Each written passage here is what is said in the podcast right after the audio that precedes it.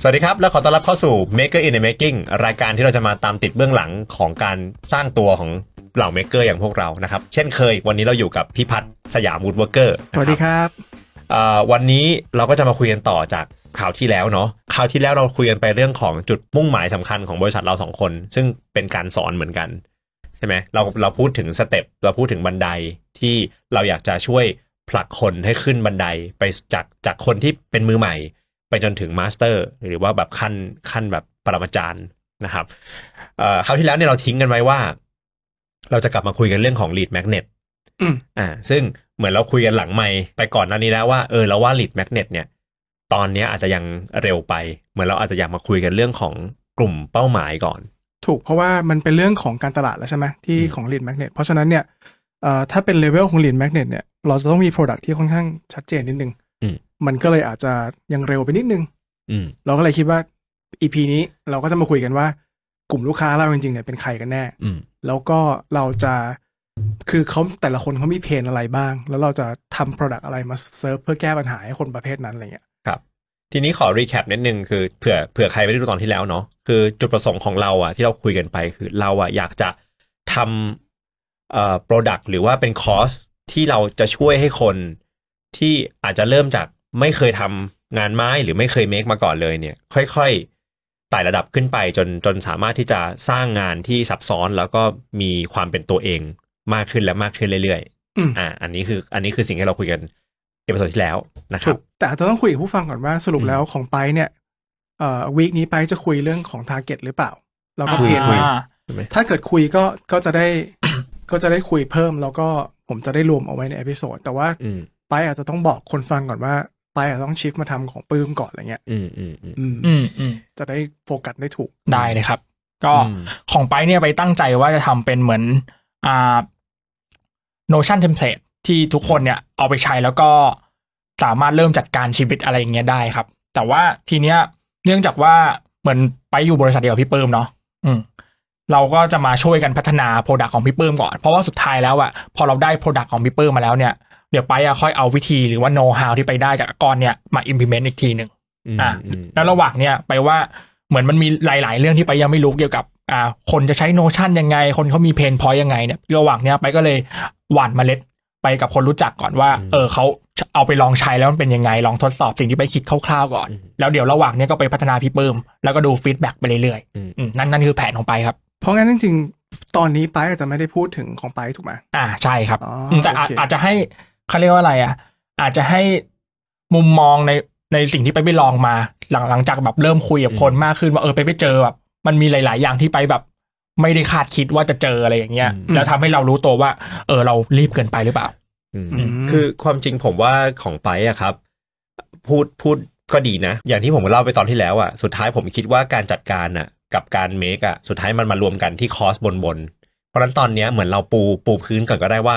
ทาร์เก็ตที่เรามองเห็นน่ะในในสองมุมอะมันคืออะไรบ้าง แต่เราแค่เลือกที่จะทำโปรดักต์ตัวหนึ่งก่อนเอออันนี้คืออันนี้คือความเห็นของผมเพื่อเพื่อผู้ชมรู้สึกว่าเออฟังแล้วได้ไอเดียว่าเออจริงๆแล้วเราอาจจะมีอินพุตเพิ่มเติมเนี่ย ไปจะได้เหมือนได้ข้อมูลเพิ่มด้วยอะไรเงี้ยผม อืม คิดว่าอย่างนั้น อืม อืมอืมอืมเข้าใจเข้าใจงั้นก็งั้นจะเริ่มจากใครก่อน ของพี่ก่อนก็ได้ครับ ของผมก่อนเลย เอ นะ อ โอ ผม เค จะ นะ ได้ผมจะได้ก๊อป ก็คือถ้าถ้าเกิดถ้าเกิดย้อนกลับมาดูอ่ะจริง ๆ เรื่องนี้ผมคิดไว้พอสมควรแล้วล่ะ อืม ก็คือถ้าเกิดเรื่องของงานไม้เนี่ย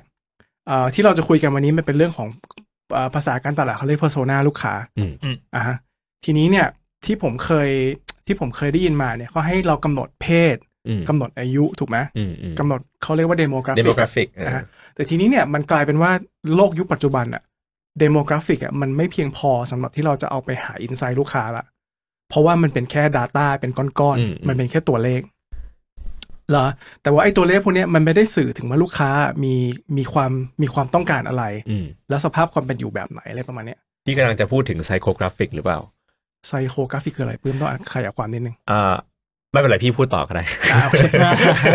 ขยายความก่อนก็ได้ผมผมจะได้พอรู้ว่าคุณพูดเรื่ คื อองอะไร คือคือแต่ก่อนหนั้นเนี่ยครับผมเข้าใจว่าเดโมกราฟิกอ่ะคือผมก็ไม่ได้เรียนมาร์เก็ตติ้งมานะแล้วผมก็ไม่ค่อยได้อินกับมาร์เก็ตติ้งมามาตลอดหลายปีที่ผ่านมาเนี่ย แต่ว่าเอ่อเหมือนคุยกับคุณแอมกับเมย์บ่อยๆเนี่ยเหมือนผมก็แต่ก่อนผมเข้าใจว่าเดโมกราฟิกเนี่ยมันรวมถึงว่าเขารู้สึกยังไงอยากทำอะไรด้วย แต่ความจริงแล้วอ่ะบนผมคุยกับ คุยกับเมย์เมย์ก็บอกว่าที่ที่ผมเข้าใจอ่ะ อันนั้นนั่นเรียกว่าไซโคกราฟิก คือความไซโคก็คือแบบจิตวิทยาของเขาอ่ะ กลุ่มจิตวิทยาของเขามันเขาคิดยังไง เขาอยากต้องการอะไรในชีวิตอะไรอย่างเงี้ย ม อันนั้นคือ อันนั้นคืออีกหนึ่ง Data ที่เราควรจะไปไปหาด้วย อืมอืมอืม เออประมาณนั้นครับ ประมาณนั้นก็ผมว่าผมว่าน่าจะคอนเซปต์เดียวกัน อืม ก็คือเราคือเราจะไม่ได้พูดเอ่อกับกลุ่มลูกค้าเป็นแค่ตัวเลข แล้วก็ตำแหน่งพื้นที่ที่เขาอยู่ อืม ก็จะพูดถึงเรื่องสิ่งที่เขาคิด สิ่งที่เขาต้องการความฝันของเขาถูกไหม อืมอืม เอ่อความสูญเสียความเจ็บปวดที่เขามีอะไรเงี้ย อืมอืม แล้วสินค้าแล้วมันไปแก้ปัญหาอะไรให้กับตรงนั้นของเขาได้บ้างอะไรประมาณเนี้ย อืม เอ่อสมัยนี้ก็คงเรียกเพอร์โซนามันคงมีคนเรียกหลายแบบ อืม แต่เอาเป็นว่า อืมอืม มันคือมันมีเรื่องของอิโมชัน a ลเข้ามาเกี่ยว ทีนี้เนี่ยผมผมเคยไปเรียนคอร์สหนึ่งเขาเขาให้ผมกำหนดเพอร์โซนาตรงเนี้ยเพลินผมกำหนดไปแล้ว ผมเลยมีภาพในหัวชัดเจน ทีนี้เนี่ยเอ่อตอนนั้นที่ผมไปทำอ่ะเขาให้ผมกำหนดหลาย ๆ กลุ่มอ่ะเพื่อจะได้หากลุ่มที่คิดว่าดีที่สุดผมได้เจอกลุ่มที่ดีที่สุดกลุ่มหนึ่ง อืม แต่ว่าแทนที่ผมจะมาเล่าเป็นแบบ แทนที่ผมจะมาเล่าว่าคนนี้อายุเท่าไหร่อยู่ที่ไหนใช่ปะเดี๋ยวผมจะเล่าเป็นสตอรี่ให้ฟัง อ่า เดี๋ยวผมจะเล่าเป็นคล้ายๆคล้ายๆคล้ายๆเป็นเรื่องราวของ เรื่อง น ข ค อง นหนึ่ง คนคนหนึ่งอ่า อ่าประมาณนี้เขาเขาให้ผมกำหนดละเอียดถึงขนาดว่าให้ให้คิดชื่อลูกค้าด้วยนะ อืม ผมก็จะเรียกคนคนนี้ว่าคุณบอยแล้วกัน อืมอืมอืม คุณบอยเนี่ยเป็นผู้ชายคนหนึ่งอายุประมาณแบบอยู่ในวัยทำงานอะ อืม ประมาณ 30 กว่าเกือบเกือบสี่สิบอะไรเงี้ย ทุกวันเขานั่งรถไปทำงานบริษัท ก็เสียเวลานั่งไปไปทำงานใช่ไหมตอนเย็นก็กลับมาฝ่ารถติดกลับมาที่บ้าน คุณบอยมีครอบครัวเล็กๆครอบครัวหนึ่งมีมีลูกหนึ่งคน มีภรรยาหนึ่งคน ลูกอายุสักประมาณแบบเพิ่งเกิดอะอารมณ์ประมาณแบบเจ็ดแปดเดือนอะไรเงี้ย แล้วก็บ้านที่คุณบอยอยู่เนี่ยมันไม่ได้ใหญ่มาก ก็ห้องนอนที่เขาอยู่เนี่ยมีเตียงเล็กๆเตียงหนึ่ง แต่ก่อนคุณบอยก็นอนกับภรรยาสองคนใช่ไหมตอนนี้คือพอมีลูกเนี่ยลูกก็ต้องนอนกับภรรยาเขาก็กระเด็นออกมานอนที่โซฟาข้างนอกบ้าน อืม เอ้ยไม่ใช่นอกบ้าน นอกห้อง น น อก อน ห้องนอกบ้านเนี่ยโหดไป อ่ะสถานการณ์เป็นประมาณนี้ แล้วก็ อื ทุกวันที่เขากลับมาทำงานเนี่ยคือทำงานเสร็จกลับมาถึงบ้านก็ดึกละ อืม ลูกเมียก็หลับไปละ อืม แล้วก็เอ่อสิ่งที่เขาทำแก้เครียดทุกวันก็คือว่ากลับมาดูทีวี เปิดเบียร์กระป๋องหนึ่งนั่งลงโซฟาแล้วก็ดูนู่นนี่ทำนู่นทำนี่แล้วก็หลับไป อืม ประมาณนั้น ชีวิตก็วนไปอย่างเงี้ยเป็นลูป อืม เป็นเหมือนหนังสั้นเรื่องหนึ่งอะ โอ้โห พยพยายามนึกภาพว่ามันวนไปทุกวัน เออเออเออ เออแล้วก็แบบสปีดกล้องเร็วขึ้นวนไปทุกวันทุกวัน พามาแล้วพามาแล้ว ภาพมาแล้วฮะเออพอนึกภาพออกแล้วเนาะ ครับ อ่าทีนี้ทีนี้โมชั่นเริ่มได้ละแล้วก็เสร็จแล้วอยู่มาวันหนึ่งเนี่ยภรรยาซื้อเครื่องซักผ้ามา อืม เออแล้วก็เครื่องซักผ้ามันก็มากับพาเลทไม้ อืม กองอยู่หน้าบ้านอะไรเงี้ย อืม แล้วก็ ผมมาเป็นเรื่องเล ยวะ มาเป็นเรื่องเลยวะ เขาเขาบอกให้ทำอย่างนี้จริงๆนะ เออเออเออ แต่ว่าพอทำอย่างนี้เสร็จแล้วอะเดี๋ยว เดี๋ยวคุณจะเข้าใจว่าทำแล้วมันมีประโยชน์อะไร มม อ่าโอเค มม ทีนี้เนี่ยพอพอเสร็จคุณบอยวันหนึ่งเขากลับมาบ้านเนี่ยเออแต่แต่ว่าแต่ว่าอยากอยากให้มองภาพคุณบอยเป็นผู้ชายที่ดูเหนื่อยๆอ่ะ เออเออ เออดูเหนื่อยๆดูดูแบบไม่ค่อยมีความสุขในชีวิตเท่าไหร่อะไรเงี้ย แบบเหนื่อยจากเหนื่อยจากงานประจำอะไร งานที่ เงี้ย ทำก็อาจ ใช่ไหม จะไม่รู้สึกแบบเป็นงานที่ใช่ เออ ไม่ใช่แพชชั่นอะไรเงี้ยคือ เออ ทำเพราะว่า เออ โอเคต้องต้องได้เงินต้องเลี้ยง มี ชีพ ความมั่นคง จำเป็ อืม มีความมั่นคงในระดับหนึ่งทีนี้วันนั้นภรรยาเขาซื้อเครื่องซักผ้ามา อืม แล้วก็มีพาเลทกองอยู่หน้าบ้านใช่ไหมก็คุณบอยก็เดินผ่านพาเลทแล้วก็เอ๊ะรู้สึกอะไรได้อย่างหนึ่งก็เลย ก็เลยคิดว่าจะทำอะไรขึ้นมาสักอย่างจากไอ้กองไม้พาเลทนั้นน่ะ อืม เขาก็เหมือนคนเริ่มต้นทุกคนเลย ก็ซื้อของมา แล้วก็เป็นช็อตประมาณว่าแบบ อันนี้พูดคล้ายๆหนังเลยนะช็อตประมาณว่าแบบ อืม เอาโต๊ะมาวางแล้วก็เอาพาเลทมาแงะตะปูออก อ่าอ่าอ่า อ่าฮะ มอนทอชมอนทอช เอาเป็นเป็นเป็นมอนทาจ เออมอนทอชมอนทอช เป็นภาพแงะตะปูออกไปซื้อตลับเมตรมา เพลงขึ้นเพลงขึ้น ออขึ้นมานะหรือซื้อสว่านอันหนึงซื้อเลยมาลองตัดนู่นนี่นั่นปั๊บปั๊บ มีแบบ แล้วก็ ทำพลาดบ้างเฟลเออ ตอกตะปูโดนนิ้วอะไรเงี้ยเออ ไม่ อุ้ย เป็ เจ็ น บ ไร จัง เอาใหม่เออเออ ปึ๊บปั๊บปึ๊บปั๊บเสร็จ แล้วคุณบอยก็ทำเฟอร์นิเจอร์มาชิ้นหนึ่งเฟอร์นิเจอร์ชิ้นเนี้ยพอเขาทำเสร็จเนี่ยมันมันดูไม่ได้เรื่องเลยนะ อืม คือเป็นเฟอร์นิเจอร์ที่น่าเกลียดมาก เพราะว่าแบบไม้เมยอะไรเขาก็แบบคือคือเขาไม่มีประสบการณ์อ่ะเขาก็ทำเท่าที่ทำได้อะไรเงี้ย อืม แต่ว่าพอเขาทำเสร็จแล้วเนี่ยเขาหยิบเฟอร์นิเจอร์ชิ้นเนี้ยเข้าไปในห้องนอนตอนเย็น มันคือเตียงเด็ก อืม แล้วเขาก็เอาเตียงเด็กเนี่ยค่อยๆบรรจงวางข้างๆเตียง อืมฮึ แล้วก็เอาลูกวางบนเตียง อ่า แล้วก็ขึ้นไปนอนกับภรรยา อืมแล้วก็มีเท็กซ์ขึ้น ดิ ส ส ยามวูดเวิร์ กเกอร์ find your inner craft ผมผม ได้ พยายาม โฆษณาแล้ว คือคือผมพยายามจะบอกว่าถ้าเกิดมันเป็นโฆษณาผมพยายามจะบอกว่าเอ่อ every craftsman has a beginning อ่ะ อืมอืมอืม คือช่างช่างช่างที่เป็นคราฟแมนจริงๆอ่ะทุกคนมีจุดมีมันมีจุดเริ่มต้นทั้งนั้นแหละ จะดีจะเลวก็มีจุดเริ่มต้น ถูกไหม อืมอืม แล้วก็ discover your inner craft จบจบแอดให้พี่ต่อลองกลับให้ต่อพี่ต่อแค่ ผมว่ามันมีคนฟังเราอยู่แล้วแบบว่า ผมนี่แหละ กูนี่แหละคือบอยกูชื่อบอย ด้วยเผลอ ถ้าถ้าใครใช่นะครับคอมเมนต์มาเลยนะครับ เห็นภาพไหม ๆเห็นภาพ เห็นภาพชัผมดาม ก ว่าอันเนี้ยพลังของพลังของการทำเพอร์โซนาลูกค้า อืม คือคือเราเห็นแล้วว่าคุณบอยเนี่ยโอเคเรารู้เรื่องเบสิกแล้วว่าอายุเขาประมาณไหน อืม กำลังซื้อเขาประมาณไหนถูกไหม อืมอืมอืม แล้วก็เอ่อวิถีชีวิตเขาเป็นประมาณไหนเขาเป็นคนเมืองอะไรเงี้ย ม โอเค เราก็เริ่มได้เบสิกกราฟออกมาคร่าว อืม ๆแต่เราจะขุดลึกลงไปกว่อนนะว่าโอเค สภาพเขาก็คือเขาเป็นคนที่มีครอบครัวแล้ว อืม เพราะฉะนั้นเนี่ยเอ่อมันจะย้อนกลับมาถึงโปรเจกต์ที่เราคิดให้ลูกค้าด้วยว่าโปรเจกต์ที่เราควรจะคิดเป็นต้นแบบอันแรกอะ อืม เขาควรจะเป็นของที่เขาได้ใช้ประโยชน์ในบ้านจริงๆอะ อืม ถ้าเดโมผมเป็นคนประมาณเนี้ยโปรเจกต์ผมก็ต้องเกี่ยวกับบ้าน อาจจะเป็นแบบ อืม ตู้ยา หรือว่าแบบที่วางรองเท้าหรือว่าแบบของอะไรที่เกี่ยวกับใช้ในบ้านอะไรเงี้ย อืม แล้วก็ครอบครัวสามารถใช้ร่วมกันได้ อืมผมถามนิดนึงครับ ในสเตจเนี้ย พี่คิดว่าในขั้นตอนที่เราคิดเพอร์โซนาเนี่ย พี่คิดว่าขนาดของกลุ่มเพอร์โซนาเนี้ยสำคัญไหมณตอนเนี้ยหมายถึงมันมีคุณบอยเยอะขนาดไหนสำคัญไหม ที่ผมเลือกคุณบอยเพราะว่าอย่างนี้ด้วยเอ่อน่าจะเป็นกลุ่มที่ใหญ่สุดตอนนี้ที่สำหรับลูกค้าผมนะเพราะผมจะมีอีก p พ r s o โซนามึงเป็น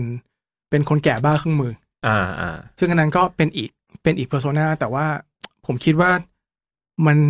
มันมันมันซับมันคือมันสร้างไวลูค่อนข้างลำบาก อืม คือมันคือมันสร้างสตอรี่ลำบากสร้างไวลูลำบาก อืม เอ่อผมก็เลยเลือกคุณบอยมาก่อน คือไม่ได้แปลว่าเราจะติดอยู่กับเพอร์โซนาเดียวนะ อืม คือเราทำโพสชั่นทำโพสชั่นนี้เสร็จ แล้วเรามีโซลูชันหลาย ๆ อันให้เขา อืม พอจบอันนี้ไปอ่ะเราอาจจะย้ายไปเป็นโพสชั่นอื่นก็ได้ อ่า ก็จะมีโปรดักต์ใหม่ขึ้นมา ครับ อืม เพราะฉะนั้นไม่มีความจำเป็นว่าต้องยึดติดกับหนึ่งโพสชั่น อืม เหมือนของไปายอ่ะที่แบบว่าบอกว่าตอนนี้เราทำคนที่ทำงานแล้วอยากจัดการชีวิตใช่ไหม ครับผม เอ่ออนาคตอาจจะทำเป็นโพสนาอื่นก็ได้ ถ้าเราทำอันนี้แข็งแกร่ง แต่เอาเป็นว่าอันแรกสุดก็คือเราทำเพื่อเป็นเทมเพลตให้เราสามารถจัดการกระบวนการที่เราจะทำอ่ะให้มันสตรีมไลน์ให้มันโอเคสุด แล้วเราใช้ mindset กับความรู้ตัวเนี้ย เอาไปสร้างผลงานชิ้นใหม่ได้ อืม เราก็จะทำให้เราทำงานได้แบบมีระบบมากขึ้น อืม ประมาณนี้ เพราะฉะนั้นคุณบอยตอนเนี้ยคือเรารู้แล้วว่าเขาเป็นแบบนี้ เพราะฉะนั้นเนี่ยเอ่อจากคอนเท็กซ์ที่ผมพูดถึงอ่ะคุณจะเห็นว่าเขาเป็นคนเมืองถูกไหม อืม ผมก็จะได้ปัญหามาแล้วว่าคนเมืองเนี่ย คน เขา เมือ อ่าง น ที่ เขา น้อยเวลาน้อย เวลาน้อยสเปซไม่มี อืม อ่ะฮะแล้วก็แน่นอนไม่รู้จะซื้อเครื่องมือที่ไหน หรือว่าไม่ไม่รู้ว่าจะต้องเริ่มซื้ออะไรก่อน อืม พวกนี้มันก็จะเป็นเบสิกให้เราแล้วว่าแบบ โอเค เพราะฉะนั้นโซลูชันที่ผมต้องหาให้เขาเนี่ย อืม ผมต้องทำให้เซตที่ผมเอาให้เขามันต้อง complete สุด และกินพื้นที่น้อยสุด อืม อ่า และสร้างงานได้ อืมอืม เอ่อตามที่เราคาดหวังไว้ โอเคละเอ่อตรงนั้นเราก็อาจจะไปเล่นในแง่มุมที่ว่าชิ้นงานที่เราทำเป็นเทมเพลตให้เขาชิ้นแรกเนี่ย อืม มันอาจจะไม่ได้ใหญ่มากถึงขั้นแบบตู้เสื้อผ้าหรือว่าแบบ อืมอืม ชิ้นใหญ่แต่ว่าอาจจะเป็นชิ้นที่แบบไม่ใหญ่มากแล้วให้เขาได้เริ่มลองทำอะไรได้บ้างอะไร อืม เงี้ย อืม คือคือมันก็จะเริ่มกำหนด อืม พวกนี้ขึ้นมา แล้วก็จะผ่อนภาพคร่าวๆอะไรประมาณเนี้ย อืม อืม แต่แต่ผมชอบผมชอบภาพที่ คือคือผมมาเข้าใจเพอร์โซนาระดับระดับหนึ่งนะ แต่ผมอาจจะเล่าไม่ได้ขนาดนั้น เพราะว่าผมอาจจะไม่ได้ดิกดีฟว่า คือผมยังผมยังเห็นภาพเพอร์โซนาไม่ชัดเท่าของพี่ละกัน แต่ผมชอบอันหนึงคือ ฉากที่นี่เห็นฉากเลย ฉากที่เมียซื้อเครื่องซักผ้าหรือตู้เย็นนะ เครื่องซักผ้า เครื่องซักผ้ามาแล้วพาเลตเหลือเนี่ย มันเหมือนแบบ มันเป็นองค์ประกอบที่เห็นภาพมากว่าจุดเริ่มต้นมันแรนดอมแล้วมันแบบมันแค่นั้นอะ อืม เออ ผมผมผมเข้าใจถูกไหมว่า ความจริงแล้วอะเหมือนสิ่งที่เราพยายามจะ ถ้าถ้ามันเป็นไปได้อะเราอยากจะเขาเรียกว่าอะไร recreate หรือว่าเหมือนสร้างสถานการณ์นั้นให้เขาสถานการณ์เมียซื้อ เครื่องใช้ไฟฟ้ามาแล้วมีไม้เหลือ แต่เราสร้างสถานการณ์นั้นให้เขาเข้าถึงได้ง่ายขึ้น นั่นแปลว่าเราเราจุดประกายเขาได้ง่ายขึ้น จะเห็นว่าที่คุณบอยเริ่มทำงานไม้ได้ เพราะเขามี material มากอง อืม อืมอืม เขาไม่ได้มีเครื่องมือมาก่อน อื ถูกไหม อือื แต่บางคนอาจจะเริ่มต้นบางคนอาจจะเริ่มจากมีเครื่องมือมาก่อนก็ได้มีเครื่องมือที่ตกทอดมาจากคุณพ่อคุณปู่อะไร อืม เงี้ย อืมอืม แต่คุณเคสคุณบอยนี่คือแบบเรียลมากคือวัสดุมาก่อน อืม แล้วเอ้ยไอ้ยอันนี้แม่งไปทำเตียงให้ลูกได้นี่หว่า อืมอืม เราก็เลยค่อยไปซื้อเครื่องมือมาทำ อืมอืม เพราะฉะนั้นก็คืออ่าถ้าเราจะทำให้มัน complete และง่ายสุด เราก็ต้องมีวัสดุให้เขา อืม รวมถึงมีเครื่องมือให้เขาด้วย ก็คือครบ อืม เซตแพ็กเกจแล้วก็มี อืม สร้างพื้นที่ทำงานให้เขาสามารถแคลมป์แล้วก็ทำงานอะไรได้เองอะไร อื เลย มอืมอืม อันเนี้ยก็คือพอเราทำตรงนี้มาเสร็จอะผมก็ผมก็ได้อินไซต์พวกนี้มา แล้วก็แต่มันก็เป็นสิ่งที่ผมคิดขึ้นเองนะ อืม แต่พอผมไปคุยกับลูกค้าคนอื่น ว่าผมอยากทำอะไรแบบเนี้ยเขาก็เห็นด้วยเพราะว่าช่วงแรกเขาก็เริ่มแบบนี้เหมือนกัน อืม คือเขาก็มีปัญหาว่าเขาไม่รู้จะไปหาไม้จากไหน อืม เขาไม่รู้จะเริ่มต้นต้องซื้ออะไรบ้าง คือมัน อืม ทุกอย่างมันกระจุยกระจายไปหมดในเงี้ย แปลว่าพี่คิดคิดขึ้นมาก่อนใช่ไหมครับว่าเพอร์ซนาควรจะเป็นยังไง แล้วเดี๋ยวก็ค่อยไป เช็คกับคนอื่นเรื่อยๆอย่างนี้เหรอครับกว่าจะได้มา ถูกถูกอ่าอันแรกเนี่ย ผมว่าเราคิดเป็นภาพในหัวก่อน เพราะว่าสุดท้ายเนี่ย ธุรกิจมันก็ต้องมาจากตัวเรานั่นแหละ อืม แต่แค่ว่ามันก็คือเราก็สามารถคาดการณ์ได้ในระดับหนึ่ง แต่ว่าการการที่เราคาดการณ์แล้วไม่เห็นภาพชัดเจนอะเวลาเราไปคุยให้คนอื่นฟังอะ อืม ฟีดแบ็ที่เราได้จะดี อืม อ่า เพราะมันชัดเหมือนที่ผมคุยให้คุณฟังเนี่ย อืมอืม พอคุณเห็นหน้าคุณจะอ๋อคุณก็จะคอมเมนต์นู่นนี่นั่นได้ มันเห็นภาพเดียวกัน ไม่เห็นภาพเดียวกันแต่ว่าอย่าคาดหวังว่าภาพแรกที่เราเห็นจะเป็นภาพสุดท้ายนะครับ มันอาจจะเปลี่ยนแปลงแต่ว่า มันก็มันก็เป็นตัวเริ่มที่ผมคิดว่าน่าจะเป็นปัญหาคอมมอนสำหรับชายไทยทั่วไป อืม ที่อยากเริ่มทำงานไม้ในเมืองอะ อืมอืม แล้วสิ่งเนี้ยมันมาจากประสบการณ์ส่วนตัวส่วนตัวโดยตรงของพี่มากขนาดไหนอ่ะหมายถึงพี่มีความใกล้เคียงกับคุณบอยไหมหรือว่า มีอาจคืออาจจะเป็นเพราะผมมีครอบครัว ผมเลยคิดเรื่องพวกนี้ขึ้นมา อืม แต่เรื่องที่คุณบอยไปเจอเศษไม้พะเลเนี่ยผมไม่เคยเจอเหตุการณ์ อื นั้ ม น อืมอืมอืม อันนี้เป็นเรื่องที่ผมแต่ง เหมือน ขึ้ จินตนาการ เพียว อ่ ๆแต่เราพยายามจินตนาการซินเอ่อตัวตัวของซีนารีโอว่าเขาคือเขาไปเจอเรื่องงานไม้ได้ยังไง อืม เพื่อที่เราอย่างน้อยเราจะได้แท็บเข้าไปเห็นว่าจุดจุดที่เขาแบบเริ่มเริ่มจะทำจริงๆอะ อืม จุดเริ่มต้นอ่ะ อืม บิ๊กแบงอ่ะมันมีองค์ประกอบอะไรบ้าง อ่า ที่เราจะสามารถช่วยให้มันง่ายขึ้นกว่า อืม กว่าที่เขาไปแรนดอมเจอเอง อืมอืม คือพยายามตัดความสุ่มออกอ่ะ อืมอืม อืม อืมเพราะฉะนั้นจากเคสคุณบอยที่ผมเล่าเนี่ยอาจจะเป็นไปได้ว่าเออเขาอาจจะต้องเจอกับแมทเทียลแล้วอาจจะต้องเจอแรงบันดาลใจบางอย่างก่อนอะไรเงี้ย อืม ผมอาจจะลืมเล่าว่าบางทีก็อาจจะไปดู YouTube มาก่อนก็ได้เราก็ไม่รู้ไง อืม อืมอืมอืม เขาก็ถึงอยากทำบ้างเขาก็เห็นเอ้ยมีไม้อยู่ก็ลองทำดูอะไรเงี้ย อืมอืม อืมเพราะฉะนั้นก็ อันนี้เป็นโพสนาผมคร่าวๆแต่ก็เห็นภาพเนอะ เห็ แบ น บว่า ภาพ อ่า เห็นภาพ ชัดเลย คือจะเห็นว่าความความความเจ๋งของ Persona คือเรา อืม เราเราเราพูดเรื่อง Data แต่ว่าเราเอา Data มาสานให้เป็นสตอรี่ อืมอืม เพราะฉะนั้นสตอรี่ช่วยให้เราคิดจินตภาพออกได้ว่า สิ่งที่เราทำให้ลูกค้าจริงๆ มันคืออะไร อืม มันจับต้องได้มากกว่าตัวเลขตัวอักษร อื อื ม มอืม แล้วไปว่ามันน่าจะคุยง่ายกันในทีมด้วยเนาะแบบว่าเฮ้ย อืม นี่อันนี้ทำไม่ได้ เพราะว่าอันนี้ไม่น่าตรงกับคุณบอยเล อย ย่างเงี้ยคุณบอยไม่เอาหรอก อืม ถูกต้องถูกต้อง ม เออเคยได้ยินเหมือนกันบางบริษัทตั้งเป็น Persona แบบจริงจังเลยนะ มม เป็นเหมือนตัวตรวจสอบว่า เฮ้ย ถ้าทำ Product ตัวเนี้ยคุณคนเนี้ยจะโอเคหรือเปล่า อืมอืมอืม เออผมว่าผมว่ามันก็มีบริษัทที่จริงจังขนาดนั้นนะก็มี อืม ก็ก็ก็เคยได้ยินเรื่องนี้เหมือนกัน แต่ว่าทุกคนในทุกคนในทีมต้องเข้าใจเพอร์โซนาตรงกันนะว่าคนคนเนี้ยเป็น อืม คนแบบไหนคิดยังไง คือของผมอะโอเคพอผมฟังเรื่องเล่าของพี่แล้วผมค่อนข้างกังวลว่าเรื่องที่ผมจะเล่ามันจะเห็นภาพหรือเปล่านะ ไม่เป็นไรปื้มพยายามพยายามเล่าในรายการ แล้วก็กุกกักยังไงไม่ ผมว่า อ่า ไม่ต้องกลัว แต่ขอให้มัน ขอให้มันมีสตอรี่หน่อยแล้วปื้มปื้มปื้มน่าจะได้อะไรจากเอ็กซ์เซอร์ไซส์นี้ไปบ้าง คิดซะว่ามันเหมือนเป็นแบบฝึกหัดแล้วกัน อ่าโอเค คือ ความความความยากของผมนะสเตจเนี้ยนะครับ ก็คือเหมือนผมอะอยากให้คนคนในทีมแล้วกัน ได้เห็นภาพเดียวกัน แต่เวลาที่เราเวลาที่ผมวาดภาพอะผมว่าผมวาดมันยังวาดมันยังไม่ได้แบบชัดเจนมากเสียจนคนที่ไม่เคยผ่านประสบการณ์นั้นน่ะ เข้าใจ หมายถึงว่าเวลาพี่พูดว่า คุณบอยไปเจอแพลเลตอย่างเงี้ยมันเหมือนไปก็เข้าใจไปไม่ได้ทำงานไม้ แต่ไปฟังแล้วไปแบบอ๋อเห็นภาพว่ามัน มันเล่าเหมือนหนังอะ อืม แต่อาจจะไม่รู้สึกเหมือนที่เขารู้สึก ใช่ ขนาดนั้น ใช่ มันเล่าเหมือนหนัง มันเล่าจนเราเข้าใจมุมมองของเขา เรา เราไม่ ไม่ เหมือนแอดสั้นๆ เออเออเออแต่เราไม่ได้รู้สึก อาจจะไม่รู้สึกว่ามันเวิร์กยังไง รู้สึกยังไง แบบแพชชั่นนั้นก็ได้ แต่ว่าเข้าใจ เหมือนตอนเนี้ยผมแบบ ผมว่าเหมือนสิ่งที่อยู่ในหัวผมมันค่อนข้างแอบสแตรกแล้วผมพยายามจะกลั่นออกมาเป็นเรื่องที่เป็นหนังอะ่ะ มันยังหนังที่ผมได้ตอนนี้คือไอรอนแมนอย่างเงี้ยในหัวนึกออกป่ะ ไม่เป็นไรเล่ าเล่าได้ปื้ม เออเออ เราเราไม่ต้องไปยึดติดว่ามันจะเป็นเรื่องจริงเรื่องปลอมอะ อืม เพราะมันเป็นเรื่องที่เราแต่งขึ้นอยู่ดี อืมอืมอืม ก็อย่าไปซีเรียสกับเรื่องเรียลิตี้มากนักอะไรเลย อืม แต่ว่าหลักๆ คือให้พออย่างน้อยคุณเล่าออกมาแล้วอะเวลาคุณ อืม พูดออกมา อืม สมองคุณจะกลั่นได้เองว่าอันนี้เวิร์กไหมเราจะ อืม เพิ่มอะไร อืม ถ้าคุณไม่เล่าอ่ะคุณจะเสียโอกาสนี้ มันเหมือนที่ผมไปเรียนนู่นเรียนนี่แล้วเขาให้ทำกันบ้านเลยอ่ะ อืมอืม การที่เราทำเลยอ่ะดีไม่ดี จะทำดีหรือทำไม่ดีอ่ะ อืม ก็ไม่ได้มีคุณค่าเท่ากับได้ลองทำ ใช่ใช่ใช่ เพราะลองทำแล้วเนี่ย สมองมันจะมันจะพลิก อืม เอาไอ้ทฤษฎีทั้งหมดอ่ะ ม ออกมาเป็นสิ่งที่เราแบบเข้าใจได้ด้วยด้วยแบบเนื้อแท้ของเราเอง ม อะ มมเขาบอกว่าเวลาที่ ลอง สมองเราแบบได้เรียบเรียงแล้วมันจะมันจะเข้าใจดีขึ้นนะอืม ซึ่งนั่นก็เป็นเหตุผลที่เรามาทำพอดแคสต์ว่าเราต้องการเรียบเรียงเรื่องพวกนี้ออก อื มา มอืม มันก็ทำให้เราแบบชัดเจนมากขึ้นอะไรเงี้ย เมื่อกี้นี้เอาไปแปะโขดได้เลยนะเป็นหน้าพี่พัฒ เป็นหน้าที่พัด เปิ้ม เป็นหน้า ว่อง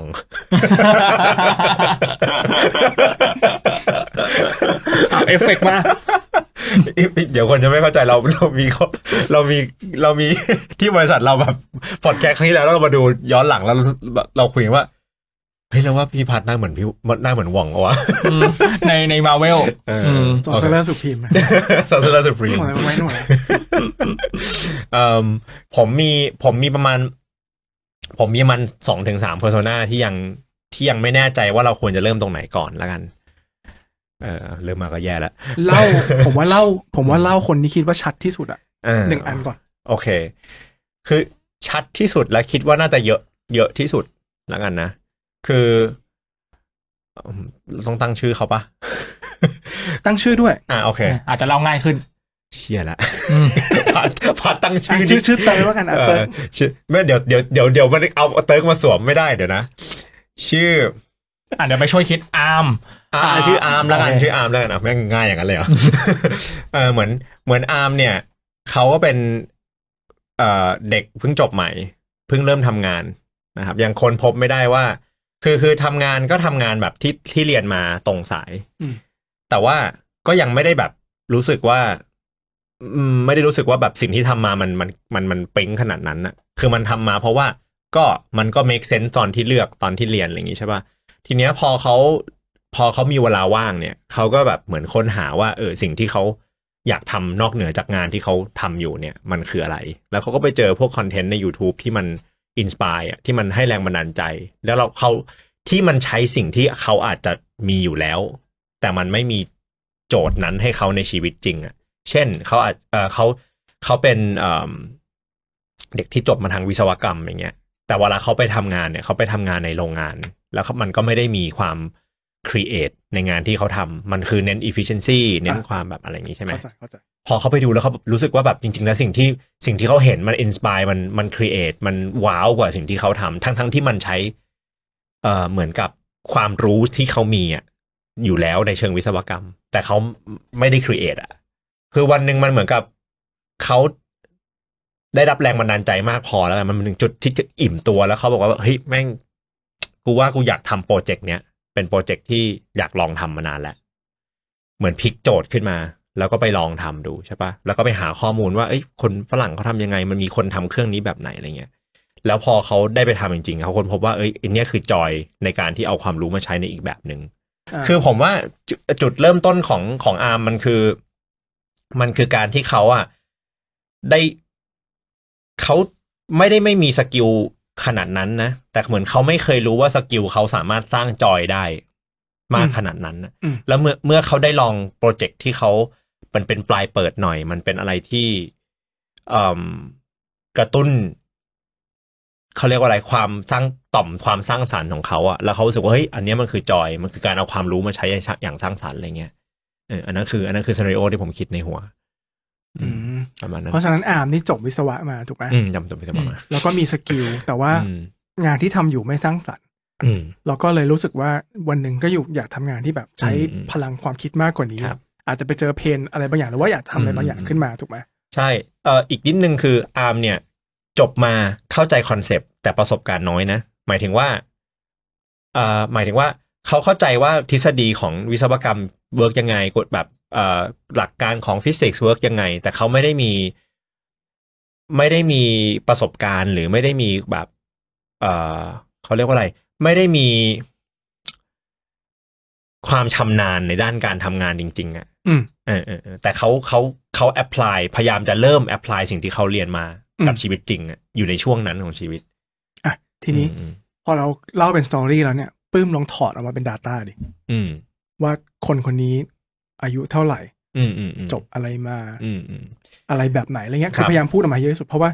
Data อืม พวกเนี้ยจะช่วยปลื้มตอนที่ปลื้มไปทำมาร์เก็ตติ้ง อืมอืมอืม ปลื้มไปสามารถทาร์เก็ตได้แม่นยำมากขึ้น อืมอืม แล้วมันจะมีบางจุดที่แบบอ่ะอันนี้แหละเป็นคีย์เวิร์ดสำคัญในการทำการตลาด อ่า ว่า ก็น่ายี่สิบสามยี่ห้าป่ะ เออประมาณแบบยี่สามถึงยี่ห้าอะไรเงี้ยเราเลตเซว่ายี่สี่แล้วกันนะ ถ้าจะบอกว่าอาบอายุเท่าไหร่ ยี่สิบสี่นี่เจนอะไรนะ เจน สี่ สี่แล้วเจนสี่แล้ว อ่ะทีนี้พออ ม พอปลื้มได้อายุใช่ปะ อืม ปลื้มก็จะรู้แล้วว่าคนเจนเนี้ยเล่นโซเชียลมีเดียที่ไหน อืม ถูกไหม อืม มันก็จะเริ่ม อืม ทานสเลตมาว่า เราควรจะไปคุยกับเขาผ่านช่องทางไหนกันแน่อะไรเงี้ย อืม คนคนเจนนี้เขาเขาเขาเล่นอะไรกันนะยี่สิบห้าเนี่ย อ่าทิกตอกมั้ง อุ้ยเดี๋ยวนี้ทุกคนก็เล่นทิกตอกแหละ แต่ว่าอ่าผมว่าผมว่าเด็กยุคใหม่อาจจะเริ่มเล่น Facebook น้อยลง อืม มาเล่น Instagram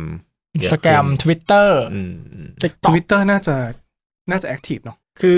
คือสิ่งที่ผมมองอะนะครับ ผมมองผมคิดว่าอาร์มอะน่าจะแบบ สนใจหลาย ๆ หลาย ๆ อย่างที่เป็นของทันสมัย เช่นแบบเฮ้ยเขาอาจจะแบบเฮ้ยอยากเล่นทีดีพิมพ์ว่ะอยากเล่นนู่นเล่นนี่ว่ะอะไรเงี้ยเอ่อผมว่าแรก ๆ อ่ะเขาน่าเสิร์ชว่าทีดีพิมพ์มันเวิร์กไง ใช้ยังไงทำยังไง อืม แรกๆอะนะ อืม เขาอาจจะไปถึงจุดที่ว่าเออโอเค ซื้อมาเล่นดีกว่า พอดีไปอยู่ในกลุ่มทีดีพิมพ์ไทยแลนด์แล้วเจอเครื่องมือสอง อืม อ่าเฮ้ยซื้อมาลองเล่นดีกว่า อ่าโอเค อ่าแล้วพอ ผมเห็นภาพละ แล้วพอซื้อมาลองเล่นปุ๊บ เอ้ยต่อไปสักพัก เออเออเออเข้าใจแล้วมันเวิร์กยังไง แล้วก็แบบอ่าโเค แล้วไงต่อวะ เออแล้วไงต่อวะ อ่าเข้าใจ โอเค เอ้ยเอ้ยโอเค เข้าใจแล้วเวิร์กยังไง เอ้ย เนี่ยซื้อมาถูกทำให้มันเวิร์กได้แล้ว แล้วก็ไปง่วนอยู่กับเอ่อวิแบบทำยังไงให้มันไฟจูนให้มันดีอะไรอย่างงี้ใช่ปะ อ่า แต่พแต่พ อ อ มั มัน นดีเทลใช่ไหม พอจูนเสร็จปุ๊บก็ อ่ายังไงต่อ ก็เหมือนแบบเริ่มกลับมาสู่จุดที่ว่า เอ๊ะมันยังไม่อินสปายหรือเปล่า อืม อ่า อะไรอย่างเงี้ เพ ย ราะฉะนั้นจริงพอยก่อนที่เขาจะไปเจอเอ่อข้อมูล อืม เกี่ยวกับทีดีพิหรือว่าก่อนที่เขาจะไปเข้ากลุ่มพวกเนี้ย อืม เขาก็น่าจะเห็นคอนเทนต์บางอย่างที่ทำให้เขาเกิดแรงบันดาลใจที่อยากจะ อืมอืม คือเห็นว่ามันมีเครื่องมือแบบนี้อยู่ อืม โอเคเขาสนใจเทคโนโลยีถูกไหมมันมีเครื่องมือ CNC 3D print อยู่ อืม แล้วมันสามารถทำโปรเจกต์บางอย่างที่เขารู้สึกแบบรู้สึกรีเลทกับมันอะ อืม คนอายุเนี้ยรีเลทกับโปรเจกต์แบบนี้ อืม ผมว่าอันเนี้ยก็เป็นพอยที่ทำให้คุณทำคอนเทนต์ได้ใกล้เคียงกับกลุ่มเป้าหมายมากขึ้นนะ อืมอืม อย่างเช่น ผมไม่แน่ใจอาร์มเนี่ยเขาอาจจะ คุณว่าเขารีเลทกับอะไรอะสมมติสมมตินะสมมติถ้าเขาจะประดิษฐ์อะไรบางอย่างเนี่ยอย่างผมยกตัวอย่างผมคุณบอยเนี่ย อืม เขาน่าจะรีเลทกับของเฟอร์นิเจอร์ที่ใช้ในครอบครัว อืม เช่นเก้าอี้ให้ลูกขึ้นไปล้างล้างจานอะไรเงี้ย อืม พอพอพอนี้ออกไหม ครับ ครับ อ่าแต่ว่าของคุณอะ product จะน่าจะเป็นประมาณไหน คือคือของผมอ่ะผมว่าบอยอ่ะน่าจะคือน่าจะอยู่โตมากับ YouTube ระดับหนึ่งเลยแหละ แล้วก็เห็นอะไรที่ว้าว เห็นอะไรที่แบบบางทีไม่ได้มีฟังก์ชันจ๋า อันนี้บอยหรืออาร์มนะครับ ไอ้ยโทษโทษโทษอาร์มอาร์ม อ๋อ อาร์ โอ ม เค อ่าอ่า ผมพูดว่าบอยเหรอ ใช่ โอเคอาร์ม บอยไปทำงานไม้ไป แต่แย่งโฆษ ณากู อาร์มกับบอยเป็นเพื่อน กัน ไม่ได้คนละวัย เราล็อกเราล็อกบอยแล้วไง โอเค โอเค อาร์มเนี่ยเอ่อเหมือนจริงๆโตมากับ YouTube ใช่ไหม แล้วก็เห็นอะไรที่มันแบบว้าวๆ ซึ่งมันอาจจะคือสิ่งที่กระตุ้นเขาอะมันอาจจะไม่ใช่ฟังก์ชันเป็นหลัก มันอาจจะเป็นสิ่งที่ สิ่งที่มันไม่ make sense สิ่งที่มันไม่ make sense แต่แต่มันเจ๋งอะเหมือนแบบเหมือนแบบเฮ้ยมันทำยังไงวะทำได้ยังไงออกมาแบบทำไมมันออกมาแบบดูว้าว อารมณ์ประมาณแบบ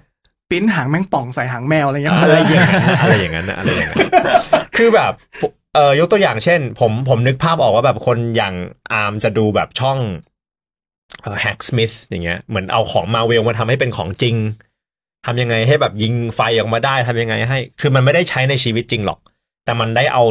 ความรู้เชิงเชิงเอนจิเนียร์มามาแอพพลายแล้วได้ของเจ๋ง ถ้างั้นคอนเทนต์คุณอ่ะก็ต่างกับผมละ ๆอืมม เพราะของผมอ่ะจะเป็นของที่ใช้ได้ในชีวิตจริง อืม แล้วดูสวยงามมีความคราฟอยู่พอสมควร อืมอืม ใช้เวลาดูแบบสุนทรีย์อ่ะคือมันเป็นมันเป็นแอสเตติกของจะว่าจะว่าของคนรุ่นนั้นก็ไม่ใช่ ครับ มันคือมันเป็นมันเป็นแอสเตติกของกลุ่มทาร์เก็ตผมอ่ะ อืมอืม คือความเป็นคราฟแมนได้แบบแม่งเท่อ่ะ ม อ่า เออแม่งเท่แต่ของคุณแม่งเอามันอ่ะ ใช่ คือมันจะคนละฟิลละ เพราะฉะนั้นเนี่ยคุณคุณจะเริ่มได้แนวทางในการทำคอนเทนต์คร่าวๆละ มม ว่าของที่คุณทำอ่ะมันไม่ต้องแม็กเซนมากก็ได้อะไร เงี้ย อืม เพื่อจะฉุดคนเข้าไปในฟันเนลแรกคุณอะไรเงี้ย มม มันอาจจะเป็นโปรเจกต์บ้าๆที่แบบทำเอามันอ่ะ แต่ว่าเรียกจะผมไม่อยากใช้คำว่าเรียกยอดวิวเลย แต่ว่า อืม เหมือนแบบเหตุผลมาทีหลังอ่ะ อืม เหมือนเหมือนเอามันมาก่อนอ่ะ อืม อืม แต่ว่าโอเค ความมันนั้นอ่ะ มันก็จะชักนำให้เขาไปสู่ อืม ในในในแนวทางของคอร์สที่มันลึกมากขึ้น ครับ อะไรประมาณเนี้ย คือผมขอเล่าถอยออกมาจากเพอร์โซนานิดนึงนิดนึงได้ไหม เอาเลย นนี้ส่วนตัวเลย คือผมมองว่าอย่างนี้ทาร์เก็ตที่ผมอยากจับจริง ๆ อ่ะ มันคือขั้นถัดไปจากอาร์มแต่ผมว่ามันอาจจะเนาะคนมันอาจจะน้อยกว่า คนแบบอาร์ม เห็นด้วย อืมคือจุดที่ผมอยากจับจริงๆอ่ะคือเมื่อไหร่ก็ตามที่อาร์มเริ่มรู้แล้วว่าเฮ้ยจริงๆแล้วอาร์มคิดโปรเจกต์เจ๋งๆเริ่มเริ่มพัฒนาวิธีคิดโปรเจกต์เจ๋งๆด้วยตัวเองได้ ซึ่งซึ่งมันก็คือการแบบรับเอ่อการผ่านสเต็ปแรก ๆ ของเราไปก่อนใช่ปะผมอยากให้วิธีการตั้งโจทย์เราเริ่มค่อยๆ พลิกไปไปที่คนอื่นน่ะไปที่ฟังก์ชันมากขึ้น มันอาจจะเป็นมันๆก็ได้นะ แต่มันเริ่มมันเริ่มไปทางโจทย์ของสังคมโจทย์ของคนอื่นเป็นยังไง ผมพูดว่าอย่างนี้แล้วกัน ผมว่ามันในทาง psychology แล้วอะผมว่าการได้คิดของที่มันมี impact สูงๆอะมันยั่งยืนกว่าการที่เราได้คิด แบบแมงป่องหางแมวอย่างเงี้ย อืม พี่พี่เข้าใจความรู้สึก เห็นด้วย ผม เห็นด้วย แต่ว่าอันนี้เริ่มมีคอน FLICT ละ อืม อันนี้เริ่มมีคอน FLICT ม เพราะสองแนวเนี่ยคนละแนว ใช่ เพราะฉะนั้นเนี่ยคุณกำลังจะบอกว่าอาร์มเนี่ย จากโปรเจกต์มันๆเนี่ย อืม เขาจะเริ่มคอนเซิร์นเกี่ยวกับสภาพแวดล้อมรอบตัวมากขึ้นถูกไหม อืม ในความเป็นจริงอ่ะคนเรามันเป็นอย่างนั้นจริงหรือเปล่า ไม่แน่ใจ ผมเล่าเรื่องหนึ่งให้ฟังที่เป็นที่เป็นที่เป็นแบบ สิ่งที่ผมเพิ่งเพิ่งเรียลไลซ์ในเร็วๆนี้แล้วกันนะ ถ้ามันถ้ามันออฟท็อปิกไปพี่บอกผมแล้วกันนะ ไม่เป็นไรเดี๋ยวตัดได้ไหมค เอ รับ อเออเออคือ คือช่วงเนี้ย ผมผมพยายามดูช่องของของเมืองนอกเยอะ แล้วผมค้นพบว่าอะไรก็ตามที่มันที่เป็นเกี่ยวกับเอนจิเนียริงแล้วมันเจ๋งๆอะมันมักจะเป็นอะไรที่มันไม่ make sense แล้วผมก็ตั้งคำถามว่า คือคือยูทูบเบอร์อะเราทำเราทำคอนเทนต์เป็นอาชีพเนาะเราทำเอนเตอร์เทนเมนต์เป็นอาชีพเนาะวิศวกรอะมันไม่ได้ทำเอนเตอร์เทนเมนต์เป็นอาชีพถูกปะเพราะฉะนั้นถ้าทำเป็นฮ็อบบี้อะมันไปเลเวลนั้นไม่ได้ หมายถึงว่ามันไปเลเวลที่โหต้องทุ่มทุนสูงสูงๆไม่ได้ คือช่องแบบมาร์คโรเบิร์มยี่สิบเอ็ดล้าน subscriber อย่างเงี้ยช่องแฮกสมิธสิบสองล้าน subscriber อย่างเงี้ย คือเขาทำวิศวกรรมมันๆน่ะเขาอยู่ได้ นึกออกไหมมันไม่ใช่ฮ็อบบี้สำหรับเขาอะคือความจริงแล้วอะเหมือนมาร์คโรเบอร์วิดีโอล่าสุดนะครับเขาเขาพี่รู้จักมาร์คโรเบอร์ใช่ปะ อืม เขาทำไอ้ไอ้ไอ้ที่เวลามันมีคนขโมยของที่มาส่งหน้าบ้านเขาแล้วเขาทำไอ้ไอ้กับดักสเปรย์ปริงสปริงเกิลนั้นนะ Sprinkle บอม bomb ที่แบบไวรัลคือเขาแม่งแบบเก่งมากตรงที่ว่าแม่งทำของที่ดูเหมือนจะ useless แล้วไวรัลแล้วแม่งเสือกมีแบบมี impact ที่แบบจริง ๆ บนโลกอะ อืม เช่นแบบมันนำไปสู่การจับคนคนนั้นได้จริงๆอะ อืมอืม ล่าสุดเขาทำแบบ call center เขาเขา prank call center ที่โทรมาหลอกคนน่ะ อืม จนกระทั่งนำไปสู่การจับ เนี่ยผมตาม Facebook เขาอยู่เนี่ย ตอนนี้บริษัทถูกปิดแล้วในอินเดีย อืม คือผมมองว่า ณจุดเริ่มต้นน่ะเขาอาจจะทำเอามันน่ะ อืม แต่พอมันมันต่อยอดไปเรื่อยๆอ่ะเหมือน เหมือนณจุดหนึ่งความมันอย่างเดียวมันไม่พอแล้วอ่ะมันต้องสร้างอะไรที่มันใหญ่กว่าแค่มันแล้วอ่ะ อืม แล้วมันไปถึงจุดที่ว่าเออมันสร้าง Impact ที่มันมันน่าสนใจขึ้นมาจริง ๆ อืม อันเนี้ยมันคืออีกเพอร์โซนาหนึ่ง ซึ่งมันอาจจะนิชของนิชก็ได้ที่ผมที่ผมคิดอ่ะ ผมว่าถ้าคุณพูดอ่ะ อืม มันเหมือนเป็นอีกเวลหนึ่งอ่ะ อืม คือคือถ้าเรานึกภาพนายอาร์มเนี่ยนะ อืมอืม ตอนแรกเขาอาจคือผมผมว่ามองลูกค้าเป็นเหมือนมนุษย์คนหนึ่งอ่ะ อืม ที่เกิดมาแล้วยังเป็นเด็กอ่ะ อืม เข้ามาอยู่ในโลกของเราใช่ไหมเด็กก็จะต้องทำอะไรสนุกสนุก อืมอืมอืม เด็กเล่นเพื่อเรียน อืม ถูกไหมเหมือนที่อาจะเหมือนเหมือนที่ผมไปตามเพจหมอทั้งหลายอะ อืมอืมอืม เด็กเล่นเพื่อเรียน อืม พอเขาเรียนรู้ได้สักพักหนึ่งอะสกิลเซ็ตทั้งหลายนะฮะสกิลซอฟต์สกิลที่เขาเรียนอะเขาค่อย ถ้าถ้ามันมั่นคงแข็งแรงแล้วจิตใจเขามั่นคงพออะ อืม เขาก็ค่อยเอาสกิลพวกนั้นอะมาสร้างสิ่งที่เป็นประโยชน์ต่อคนอื่น อืม อันนั้นน่ะเป็นขั้นถัดไป อืมอืม เพราะฉะนั้นถ้าปื้มจะบอกว่าให้ในายอาร์มเนี่ย สามารถสร้างสร้างของที่มันคอนเชียสกับสังคม หรือว่าสร้างการเปลี่ยนแปลงให้กับโลกอะ่ะ อืม มันอาจจะเร็วไปสำหรับ ใช่ ช่วงแรก ใช่ใช่ครับ เห็นด้วย อ่าเพราะฉะนั้นอันเนี้ยมีได้ผมว่าที่พูดมาดี อืม เพราะคุณจะได้รู้ว่าคุณพูดอะไรไป แล้วเราบันทึกไว้ถูกไหม อืมอืม ผมว่าสิ่งที่คุณพูดหรือมาร์คโรเบอร์ทำเนี่ยเป็นขั้นสุดละ อืม เป็นขั้นแบบมาสเตอร์แล้วอะ อืมอืมอืม คื ใช่ใช่ คือ ใช่ สร้างการเปลี่ยนแปลงกับสังคมได้จริง ใช่ จัง ใช่ใช่ ซึ่งผมว่าเรื่องพวกเนี้ยคนที่เป็นมาสเตอร์ในกิลด์ของคุณอ่ะควรจะกลับมาพูดกับคนที่เริ่มต้นนะ อืมอืมอืม เพราะว่าคนที่เริ่มต้นเนี่ย ผมว่าถ้าเขาเรียนเอามันไปก่อนแต่ว่า อืม พอเขาเริ่มมีสกิลเขาเริ่มแบบทำอะไรเป็นด้วยแบบความ อืมอืม แม่นยำแล้วอะ อืม สะไอความคิดสร้างสรรค์มันมันคือมันมาหลังจากที่เรามีสกิลเซ็ตอะ ครับ ถูกไหม อืมถูก มันมันเหมือนกับที่ผมทำพอดแคสต์อย่างเงี้ย อืม โอเคผมช่วงแรกอะผมไม่ผมไม่สนใจเรื่องอะไรเลยนะ ผมสนใจว่า ผมต้องใช้อุปกรณ์อะไรบ้าง อืม กูจะถ่ายยังไงกูจะใส่เอสต็อปเท่าไหร่อย่างเงี้ย อืมอืม แต่พอทุกอย่างมันเซ็ตครบแล้วอะเราผมก็มาคิดแล้วว่าคอนเทนต์จะเป็นแบบไหน อืมอืมเริ่มไปถึงมินนิ่งของ อ่า มันแล้ว เพราะว่าเพราะว่าเราผ่านเบสิกตรงนั้นไปหมด อืม แล้วอะไรเงี้ยคือมันถูกเซตไว้เรียบร้อย ครับ เพราะฉะนั้นคนเริ่มต้นเนี่ยถ้าเขาเริ่มจากศูนย์จริงๆอ่ะยังไง อืม เขาก็ต้องผ่านสเต็ปแรก อืม เพราะฉะนั้นสเต็ปแรกปลื้มอ่ะผมว่าคุณคุณจะสอดใส่เรื่องพวกนี้ไปก็ได้ อืมอืม แต่ผมมองว่าทำให้มันสนุกอ่ะ อืมอืมอืม อย่าทำให้มันแบบซีเรียสซะจนดูน่าเบื่อ เข้าใจเข้าใจ อ่ะแล้วแล้วพอคนพอคนมันเรียนรู้แล้วมันสนุกอ่ะมันจะอยากเรียนเพิ่ม อืม อันนี้อันนี้ในความรู้สึกผมนะ คือเนื่องจากผมมีคอน FLICT นี้อยู่ในหัว มันเลยหมายถึงว่า ผมไม่เหมือนคอนเทนต์ที่เราพยายามจะออกอะ่ะ มันเลยไม่รู้จะเซิร์ฟมาสเตอร์คนว่าที่มาสเตอร์หรือเซิร์ฟคนแรก อืม นิวบี้ก่อน มันเลยออกมาเป็นผมเลยพยายามจะฮิตมิดเดิลกราวน์ตรงที่ว่าเหมือนพยายามจะอยู่ให้มันอยู่ตรงกลางตรงที่ว่า เฮ้ยผมทำของที่ยังมีประโยชน์นะ แต่ว้าว คือผมเลยไม่พยายามทำอะไรที่มันแบบไม่มีฟังก์ชันไปเลย คือผมจะพยายามตอบฟังก์ชัน ให้ว้าวที่สุดเท่าที่ทำได้อะคือมันอาจจะโอเวอร์เอนจิเนียร์มันอาจจะเป็นแบบอะไรอะเหมือนประตูที่แม่งไม่ใช่ประตูประตูที่มันทำได้สิบแปดอย่าง แต่มันก็เซิร์ฟ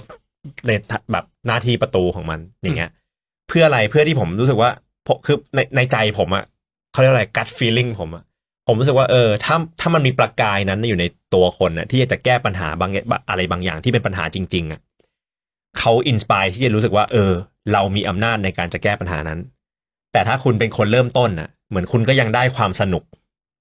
ในการที่จะได้เริ่มทำอะไรเหมือนผมพยายามจะแบบหาหาจุดตรงกลางที่ผมทำคอนเทนต์แล้วมันมันโอเคอะคือได้ผมไปทำอะไรแบบ แบบว้าวอย่างเดียวแล้วมันไม่ไม่มีไม่มีไม่มีจุดประสงค์ไปเลยอะ ใช่ไหม มันเหมือนกับผมก็เห็น คือผมมักผมว่ามาร์คโรเบอร์นี่เป็นอะไรที่ประหลาดมากแล้วกัน คือมันน้อยมากที่ผมจะเห็นยูทูบเบอร์ที่ทำของที่ดูไม่ไม่เมคเซนน่ะ จนไปถึงเมคเซนน่ะ ผมจะเจอยูทูบเบอร์ที่แบบไม่เมคเซนก็ก็รีพีทการไม่เมคเซนไปเรื่อยๆ แล้วมันก็ว้าวไปเรื่อยๆ คนทำเมคเซนก็เมคเซนไปเลยไปเรื่อยๆ ผมไม่เคยเจอคนที่มันบริดจ์สองอันนี้เข้าได้เข้าด้วยกันได้จริงๆ มันไม่แปลกหรอกในความรู้สึกผมนะ อืม ผมว่ามาร์คโรเบอร์เขาก็ใช้ YouTube เป็นเหมือนไดอารี่เขาอะ อืมอืมอื คนเรามันก็มีการเติบโตทางความคิดไปเรื่อยๆอะไรเงี้ย อืมอืม อาจจะมีจุดบางจุดที่เราเปลี่ยนแปลงไปเป็นอีกคนหนึ่งอะไรเงี้ย อืม ชีวิตเราก็เป็นแบบนั้นอยู่แล้วตั้งแต่เกิด อืม จนโตถูกไหม อืม ตอนเด็กกับตอนนี้เราก็ไม่เหมือนกัน ผม อืม อายุยี่สิบห้ากับสี่สิบก็เป็นอีกก็เป็นคนก็เป็นสิ่งมีชีวิตคนละแบบ อืมอืมอืม เป็นเรื่องธรรมดา อืมอืม แต่เนื่องจากว่าเขาใช้ YouTube เป็นสื่อในการบันทึกแทบจะทุกวันในชีวิตเขาอะมันก็ไม่แปลกที่เราจะเห็นการเปลี่ยนแปลงตรงนั้นเกิด อื ขึ้น ม แต่ถ้าคุณจะบอกว่าที่คุณจะทำอะแล้วมันอยู่ middle ground ก็โอเค อืมอืม สุดท้ายมันเป็นสิ่งที่คุณเลือกไง อืม มันไม่แปลกนะ ถ้าคุณจะไม่ได้ไปสุดโต่งทางใดทางหนึ่ง คุณจะอยู่เลชิโอตรงกลางก็ได้ มันเหมือนที่เราคุยกันเรื่องออฟไลน์ออนไลน์โคฮอร์เหมือนกันเลย อืมอืม แต่ถ้าคุณเลือกแล้วคุณก็สติ๊กอยู่ตรงนั้น อืม แล้วคุณก็ต้องยอมรับคอนซเควนที่เกิดขึ้นว่า มันจะไม่ได้ชัดทางใดทางหนึ่งอย่าง ไม่ นี้ ไม่ ป่ะ คือมันจะชัดอยู่ตรงกลาง อ่าโอเ แล้วคุณทำของที่เกือบสนุกแล้วก็มีประโยชน์ด้วย ถูกนึกออกไหมฮะ เออเออ เพราะฉะนั้นแนวผมว่าคือคือมันก็จะ drive คนที่อย่างอาร์มอะ อืม อาร์มอาจจะเกลียดเอ้ยไม่ไม่ดิอาร์มอาจจะไม่สนใจคุณเท่าที่ควรละ อืมอืม เพราะฉะนั้นเพอร์โซนาเนี่ยอาจจะผิด อืมโอเค นึกออกไหม อืมอืม เพราะสุดท้ายเนี่ยพอเราทำเพอร์โซนาเสร็จเราต้องย้อนกลับมาดูตัวเองด้วยว่าเรา capable อ๋อ สำหรับคอนเทนต์แบบนั้นหรือเปล่า อืม โอเค อืม คือเหมือนเราเลือกที่จะฟิกตัวเองไว้ ว่าเราเนี่ยน่าจะ อืม ยอมได้เท่านี้ ม อ่า แล้ว อืม เพอร์ซนาค่อยปรับมา เหมือ ตานม เหมือน เรา เหมือนทำเหมือนตั้ง constraint ไว้ก่อนอะตั้ง ถูก ข้อกำหนดเพราะว่า ไว้ก่อน ต่อสมมติในโลกคู่ขนานของ multiverse อะนะ เออเออเอออ๋อท่านวอง แล้วในโลกคู่ขนานของ multiverse เนี่ยปื้มอีกคนนึงเนี่ยอาจจะเป็นคนที่สุดโต่งทางด้านฟังก์ชันไปเลยก็ได้ อืมอืมอืม แต่ก็ปลื้มคนนั้นก็จะมีออเดียนของเขาที่ชื่นชอบความสุดโต่งของเขา อืม เพราะฉะนั้นคุณก็เลือกว่าคุณจะอยู่ตรงไหนแค่นั้นเองของ อืม เลชิโอมันไม่ผิดหรอกที่คุณอยู่ตรงกลาง อือื มันไม่ผิด อืม แต่ว่าผมที่ผมกำลังจะบอกคือออเดียนมันเขาอาจจะอาจจะไม่ใช่อาร์มแล้ว อืม เพราะฉะนั้นที่คุณพูดเรื่องของอาร์มอะแล้วเราบอกว่าเขาชอบโปรเจกต์มันๆอะอาจจะไม่ใช่ อืมอืม อาร์มอาจจะต้องเป็นคนที่ซีเรียสกว่านั้นหน่อยหนึ่ง อืมอืมอืม อาจจะแบบเป็นลูกผู้ว่าอะไรเงี้ย สมมตินะ โอ้เรียลไทม์มาก คืออาจจะคืออาจจะแบบเป็นคนที่แบบเห็นปัญหา อืมอืม แล้วอาจจะเอา engineering skill อะ อืม ต้องการมาแก้ไขอะไรบางอย่าง อืมอืมอืม แต่ว่าก็โอเค อาจจะไม่ใช่คนที่ซีเรียสโคตร อืมอืม ๆอาจจะมีแบบแนวที่แบบสนุกบ้าง คือมันคือมันถ้าถ้าให้เปรียบเทียบเป็นหนังอะมันเหมือนเราทำหนังซีเรียสแล้วเราใส่อีสเตอร์เอเข้าไปในหนังอะ อืมม อันนั้นอะผมว่าเป็นแนวคุณ อืมความจริงผมมีอีกเพอร์ n a นาหนึ่งที่คล้ายๆอย่างนั้นนะในในในหัว อ่ะลองเล่าลง คือ ล่า เป็น คร่าว เป็นชื่อน้องน้องน้องกรีนแล้วกันน้องกรีน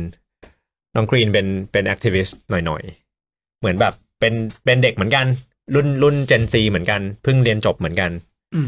แล้วก็เหมือนกับ อยากหามินนิ่งให้ชีวิต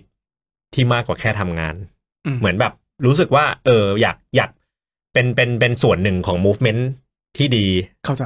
น้องกรีนพยายามจะดูว่า เออโอเคเฮ้ยเราช่วย global warming ยังไงได้บ้าง เราช่วยปัญหาทางสังคมยังไงได้บ้าง น้องกรีนยังตัดสินใจไม่ได้นะ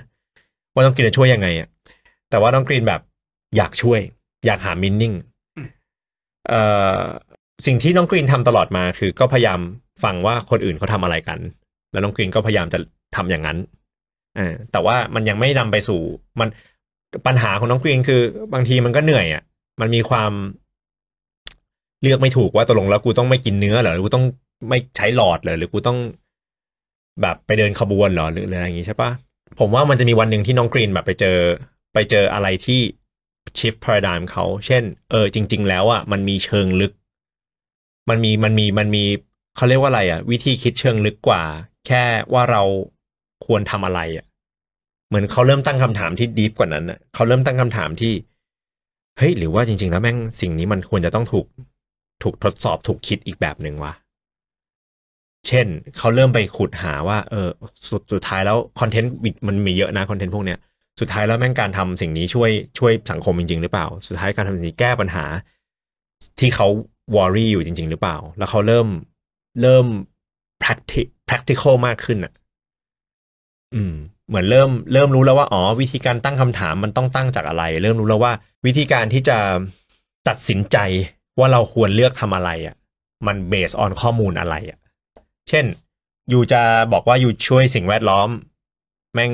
ไม่ไม่ใช้หลอดแม่งไม่ช่วยเลย มันเป็นศูนย์จุดหนึ่งสองห้าเปอร์เซ็นของธรรมชาติของขยะในธรรมชาติอะไรเงี้ยอ๋อเริ่มรู้แล้วว่าอ๋อเราต้องหาข้อมูลยังไงดิกดีฟยังไง brainstorm ยังไง เลือกวิธีการแก้ปัญหายังไงเอออันเนี้ยเป็นอีกหนึ่งเป็นอีกหนึ่งสิ่งที่ผมเจอเยอะมากแล้วผมว่า maker mentality มันตอบได้ แต่ผมยังแมทช์กับ product ที่มันเร็วไม่ได้ คืออย่างในอาร์มอ่ะผมตอบในอาร์มได้เลย เดี๋ยวผมสอนให้ว่าในอาร์มจะดีไซน์ของยังไง อย่างน้องกรีนอ่ะ มันมันเป็นเจอร์นี่ที่ลึกกว่านั้นอ่ะ ผมเลยมองว่ามันไม่ใช่จุดแรกที่ผมจะทำ อืม อืมอืมมันคือมันคือมันผมพยายามจะหาเกตเวย์ให้เขาอะว่าเขาน่าจะเริ่ม เขาได้เริ่มจากตรงไหนอะผมยังนึกไม่ออกว่าของน้องกรีนผมจะเริ่มยังไง ผมว่าเริ่มเหมือนในอาร์ม อืมหา แต่ อะไรอืม แต่ว่าคอนเทนต์ที่คุณทำหลังจากเนี้ย อืม คุณก็ต้อง address ปัญหาเหล่านี้เข้าไปในคอนเทนต์คุณ อืม ซึ่งผมเชื่อว่าคุณทำอยู่แล้ว อืม ผมจากที่ผมฟังที่คุณพูดเนี่ย เหมือนคุณออกไปแนว activist หน่อยๆ บวก maker ถูกไหม ครับ แต่ sense of humor คุณอะ่ะ มันแค่เข้ามาเป็นเหมือนแค่แบบเหมือนเครื่องปรุงเฉยๆอะ่ะ อืมอืมอืม มันไม่ใช่ ingredient หลักของคุณแล้วล่ะ อืมอืม เพราะฉะนั้น ratio คุณอะ่ะ มันจะไม่ได้อยู่ตรงกลางเว้ย อืมอืม มันจะ shift ไปทาง activist อะ่ะ อืมอืมอืม คือความจริงจังคุณจะแบบเหมือนอยู่สองในสามอะไปทางจริงจังอะ อืมอืมอืม เพราะฉะนั้นผมว่าถ้าจะถามว่าน้องกรีนกับนายอาร์มจะจุดเริ่มต้นเดียวกันยังไง มันก็ต้องกลับมาว่าคอนเทนต์คุณที่คุณทำเพื่ออินสปายคนให้เข้ามาในระบบคุณอะ่ะ อืม มันก็ต้องพูดเรื่องพวกนี้เข้าไปด้วย คือคุณอาจจะต้องเพิ่ม อืม มิติของแบบ ว่าเออเรื่องนี้มันแก้ปัญหาใหญ่ได้ด้วยนะ อืม อย่างนู้นอย่างนี้อะไรเงี้ย อืมอืม คือใส่เข้าไปด้วย คนที่ฟังอย่างน้องกรีนเขาก็จะฟังต่อ อืมอืม อย่างในายอาร์มที่เขาอาจจะฟังไปถึงจุดหนึ่งแล้วเขาไม่ได้ใส่ใจเรื่องนี้มากเขาก็จะ อืม เขาก็จะสกิปผ่านนี้ไปเลยประมาณเนี้ย แล้วที่ตลกคือในชีวิตจริง ผมเจอในอาร์มหลายคน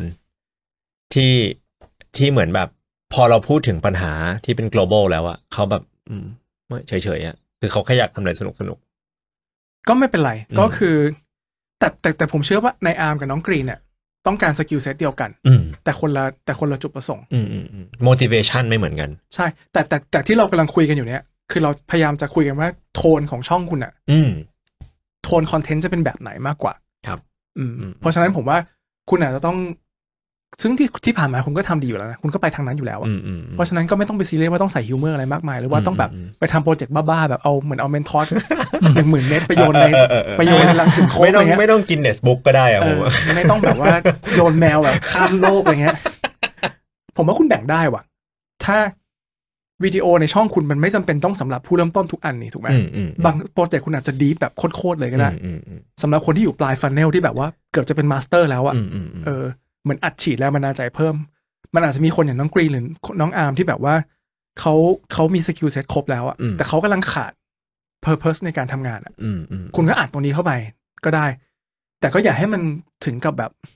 มานั่ง preaching อ่ะ ม คือคือทำให้เห็นอ่ะ อืมอืม อย่าอย่ามาพูดให้เห็น อืมอืม เพราะเพราะมันเป็นแนวทางของ เข้าใจ maker ถูกไหม ใช่ใช่ แต่ว่าแต่มันก็จะมีบางวิดีโอที่คุณแบบ เอ้ยเริ่มต้น อยากทำมนุษย์อันนี้อะไรเงี้ย อืมอืม แต่รวมๆกันแล้วอ่ะ ต่อให้เริ่มต้นหรือ advance อ่ะ อืม ช่องคุณมันก็จะมาโทนเนี้ย ครับ เพราะยังไงมันก็ต้องมี มันมันหนีไม่ได้ต้องมี อืม สกิลเซ็ตพื้นฐานในการทำงานอะไรเงี้ย มันไปจะถามว่าอย่างกรณีอย่างเงี้ย เราอาจจะต้องกังวลเรื่องตลาดหรือเปล่า เรื่องความนิชของคน เรื่องขนาดเรื่อง อ่า อะไร ขนาดอะไรอย่างเงี้ย ใช่ไหม อืม ผมมองว่าตอนเนี้ย ตอนเนี้ยมันเป็นสิ่งที่คุณทำได้เลย อืม อย่าไปกังวล ครับ เพราะว่าถ้าผมบอกว่า ถ้าถ้าเกิดผมพูดแล้วมันเป็นความจริงเฮ้ยตลาดแม่งเล็กว่ะ อืมอืม แล้วไงต่อ อืมอืม คุณจะคุณจะเลิกทำเหรอ คุณจะคุณจะแบบเอ้ยช่างแม่งเดี๋ยวกูขายทีพีปรินเตอร์เดี๋ยวกูไป อ่าอ่า เดี๋ยวกูไปขายบะหมี่แทน อ่าอ่า มันไม่ใช่เปล่าวะ อ่า เพราะฉะนั้นทำไปเถอะ โอเค เราก็เรียนรู้จากมัน อืม เอาเฟรมเวิร์กตรงเนี้ย อืม แล้วมึงไปทำเพิ่ม อืมอืมอืมอืม อย่าอย่าอย่าจำกัดตัวเองอยู่ที่ช anel เดียว ครับ เซกเมนต์เดียว อืมอืม ถ้าคุณทำตัวนี้แข็งแกร่งเสร็จปั๊บ มันอาจจะมีอะไรใหม่ๆ ระหว่างทางที่คุณเห็น แล้วคุณใช้เฟรมเวิร์กเดียวกันในการทำก็ได้ อืม แล้วมันไม่แปลกหรอกที่คุณจะเอาคนอื่นมาทำในเฟรมเวิร์กเดียวกัน อืม คุณอาจจะครอบครองเฟรมเวิร์กเมเกอร์อยู่ แล้วคุณแน่มันจะครอบครองเฟรมเวิร์กเออร์บันการ์เดนก็ได้ อืม แต่ใช้เฟรมเวิร์กเดียวกัน อือื มันทำได้นะ อืมอืม แล้วสองสองเฟรมเวิร์กเนี่ยตอบโจทย์เดียวกัน คือสร้างการความเปลี่ยนแปลงในสังคมได้ อืม แต่ใช้ทูคนละอย่าง อืมอืมอืม เข้าใจครับ เข้าใจครับ เพราะฉะนั้นอย่าไปกังวลเรื่องของไซซิ่งตอนนี้ อืมเดี๋ยวไซส์เข้ามาปรับ ถูก ทำ เพราะว่า ทำให้ทำให้มันเกิดขึ้นก่อนทำให้มัน ต่อ เป็นก่น ต่อให้มันไซส์เล็กก็ขยายเซกเมนต์เอา อืมอืม ถ้าไซส์เล็กขยายเซกเมนต์ อืม ไซส์ใหญ่อยู่แล้วก็ดี อืมอืมอืม ประมาณนี้ ครับ โอเค ผมคิดว่าตอนเนี้ยสำหรับผมอะมันอยู่ในช่วงที่ว่าเราพยายามที่จะเฉพาะเจาะจงให้ได้ว่า t a r g เก็ตเราคือใครใช่ไหม โดยที่คือของผมอะตอนแรกอะผมทำคอนเทนต์มาก่อน ซึ่งคอนเทนต์อะมันผมผม คือมันคือสิ่งที่ผมคิดคือคือสิ่งที่ผมแบบรู้สึกว่าผมอยากทำหลังๆอะผมเริ่มค่อยๆคิดละเหมือนกลับมาทำมีมี plus รอบเนี้ยผมเริ่มค่อยๆคิดแล้วว่าโอเคออเดียนที่เราอยากจะสื่อสารด้วยอะคือใคร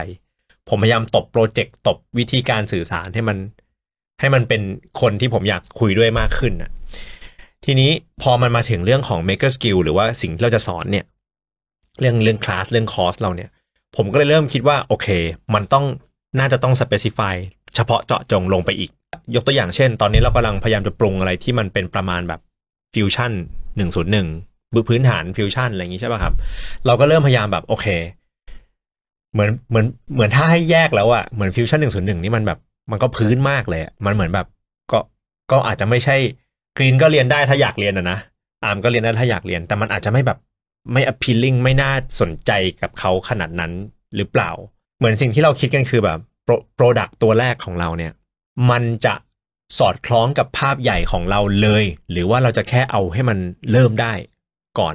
ตอนเนี้ยถ้ามันมีสองหัวนะ หัวหนึ่งคือบอกว่าเฮ้ยผมว่า 3D print น่ะ 3D design อ่ะมีคนเรียนชัวร์ๆมีคนเรียนชัวร์ถึงแม้มันจะแบบหัวข้อเดียวกับคนอื่นเลยนะ แต่ผมว่าเราสอนได้ดีกว่า ผมว่าเรามีวิธีสอนละกัน ที่เราชอบมากกว่าละกัน เออ แต่ว่าเฮ้ยมันมันมันมันธรรมดาไปหรือเปล่า มันไม่สอดคล้องกับภาพใหญ่หรือเปล่า หรือมันแบบ หรือมันควรจะคิดลึกกว่านี้มันจะแมทกับเพอร์โซนายังไง ซึ่งใจผมอะผมมองว่าเฮ้ยผมว่าทำไปก่อน ใจผมอะคือผมว่าผมผมลองทำเพื่อให้ผมรู้ว่าว่าเวลาที่ผมทำออกมาแล้วมันเป็นยังไง แล้วผมค่อยไปปรับอีกทีหนึ่งอะอันนี้คืออันนี้คือสเตจที่เราอยู่ ผมมองว่าคุณสอนได้เว้ย อืม มันสุดท้ายแล้วอะสกิลที่เขาต้องการคือวิธีการทำฟิวชั่นหนึ่งส่วนหนึ่งถูกไหม อืม แต่เขาไม่ได้แคร์เลยว่าเขาทำโปรเจกต์อะไร อ่าใช่ ผมคิดเหมือนกัน คือเราจะสอดธีมที่มัน ใช่ ที่มันใช่เข้าไป เพราะทีมนั้นอะคือเป็นตัวบ่งบอกว่าอันเนี้ยเป็น Maker Station หรือเป็นตัวคุณ อืมอืมอืมอืม คุณคงไม่ทำแบบที่ดองปลาร้าหรอกถูกไหม ไม่แน่ วันหนึ่งอาจจะ คือเข้าใจใช่ปะถ้าเกิดคุณเป็นแบบเป็น Maker ไทยบ้าน เข้ ตอน ใจ สมมติตอนนี้เราอยู่ ข้ใจ ที่อุบลเนี้ย เข้าใจเข้าใจเข้าใจ เออไหวสิทำสีดองตลา ด มันก็แบบว่า เออเออ เออ มันก็อาจจะเป็นตลาดนั้น แต่ว่า เออเออ คุณก็คุณก็คุณก็แค่ใช้ตัวอย่างเนี่ยให้มันสอดคล้องกับธีมคุณแค่นั้นเอ เอง ออืมอืมอืมม คือคุณผมอยากให้มองว่าสุดท้ายสกิลเซ็ตเหมือนกันเหมือนกัน อืม แต่ว่า อืม ไอสีที่เราโรยลงไป narrative เอออันนั้นอะ narrative อืม คุณเพราะว่าจริง ๆ แล้วอ่ะมันคือมันจะดีมากถ้าตอนแรกมันมีอินโทรดักชันว่าเรากำลังจะทำอะไร แล้วปัญหาที่เราเจอคืออะไร อืม คุณอาจจะใส่ไปแค่สองตอนแรก อืม แล้วคุณค่อยเอาโมเดลตรงนั้นนะที่เป็นโปรดักจบแล้วอะมาลองขึ้นฟิวชั่นให้ดู อืม โอเคคุณคุณอาจจะเลือกโมเดลที่มันมีความซับซ้อนหน่อยให้มันได้ใช้เครื่องมือครบทุกตัวของฟิวชั่นถูกไหม อืมอืม แต่ว่าโปรดักอะไรอะ อืมอืม ไอโปรดักอะไรนี่แหละ เป็น คือธีม เป็นธีมของคุณ อืม เป็นนาร์ทีฟของคุณเช่น คุณอาจจะทำที่เอ่อที่บทกระป๋อง อืม พร้อมเก็บอะไรเงี้ย สมมตินะ โอ้ยนี่คิดอยู่เลยเนี่ย เออหรือว่าแบบที่แบบที่อะไรวะเอ่อตัวแยกตัวตัวแยกสีฝาอัตโนมัติสมมตินะ สมมติว่า Arduino มันสามารถทำได้ในระดับที่แบบนั้นคืออะไรพวกเนี้ยคืออ ม คือก็ใส่ใส่ คือได้ส ธี กิล ม เซ็ ต ต รงนั้นข้าไป แต่ว่าเพื่อ solve ปัญหาที่มันเป็นธีมที่เราคิด ใช่ อืม แล้วคนที่เขามา คนที่เขามาเพื่อ โอเคล่ะทุกคนมาเพื่อสกิลพื้นฐานฟิวชั่นหนึ่งศูนย์หนึ่ง อืม แต่คนที่มาคุณต้องอย่าลืมว่าเขาดูช anel คุณมาก่อน อืม เพราะฉะนั้น mindset ของเขาอะมันก็จะค่อนข้างตรงกับคุณในระดับหนึ่ง อืม เขาถึงเข้ามาหาคุณผ่านทางคอร์สนี้ไง อืมอืมอืมอืม เขาก็อาจจะเป็นแอคทิวิสต์ในระดับหนึ่ง อืมอืม นะฮะ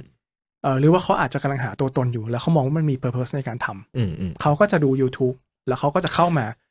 แล้ว อืม คนเหล่านั้นนี่แหละ จะเป็นคนที่มาเรียน อืมอืม แต่ก็อาจจะมีอย่างในอาร์เหมือนกันที่ชอบอะไรสุดโต่งแต่ว่าเออ อืม ชอบวิธีการสอนของปื้มเขา ครั ก็ บ จะได้สกิลฟิวชั่นไป อืม แล้วเขาก็จะจากคุณไปที่ฟันเนลแรก อืมก็ไม่เป็นไร า คือเขาก็จะจากคุณไปที่บันไดขั้นแรก อืมอืม แต่ว่าน้องกรีนอาจจะขึ้นไปต่อกับคุณก็ได้ อืมอืม ซึ่งอันนั้นก็เป็นเรื่องที่คุณต้องเซกเมนต์ออกมา อืม แค่นั้นเอง เออจริงๆ พูดอย่างนี้ก็ make sense นะ จริง ๆ เพราะว่า เพราะว่าเราก็อยากเราก็อยากได้คนที่ที่ใกล้กับคนที่เราคิด อืม แต่ว่าคนที่ไม่ใช่ก็ถ้าเขาเข้ามาแล้วเขาหลุดฟันนอลไปก็คือก็คือไม่ใช่ ก็อย่าลืมว่าอันนี้เป็นแค่เป็นแค่บันไดบันไดเซตเดียว อืม ม ม ถ้าคุณอยากได้คนนั้นน้องคุณถ้าคุณอยากได้น้องนายอาร์มกลับมาในอนาคต อืม คุณอาจจะหาคนที่สุดโต่งกว่าคุณอะ อือื มาทำคอนเทน มาส ต์แบบนั้น เพื่อเซิร์ฟนายอาร์มก็ได้ อ่าอ่าอ่า นึกออกใช่ไหม ครับนึกอ หรือ อก เราอาจจะมีบันไดอีกอันหนึ่งที่เลี้ยวกลับมา หรือเปล่า อืม อ่า ก็ก็เป็นไปได้ก็เป็นไปได้ ก็คือสมมติถ้านายอาร์มกลับมาแล้วสมมติคุณไปหาสมมติเอ่อเป็นเป็นเป็นโป๊กแล้วกันมีคนชื่อ อืม โป๊กมาสมัครโป๊กนี่แม่งสุดโต่งนะ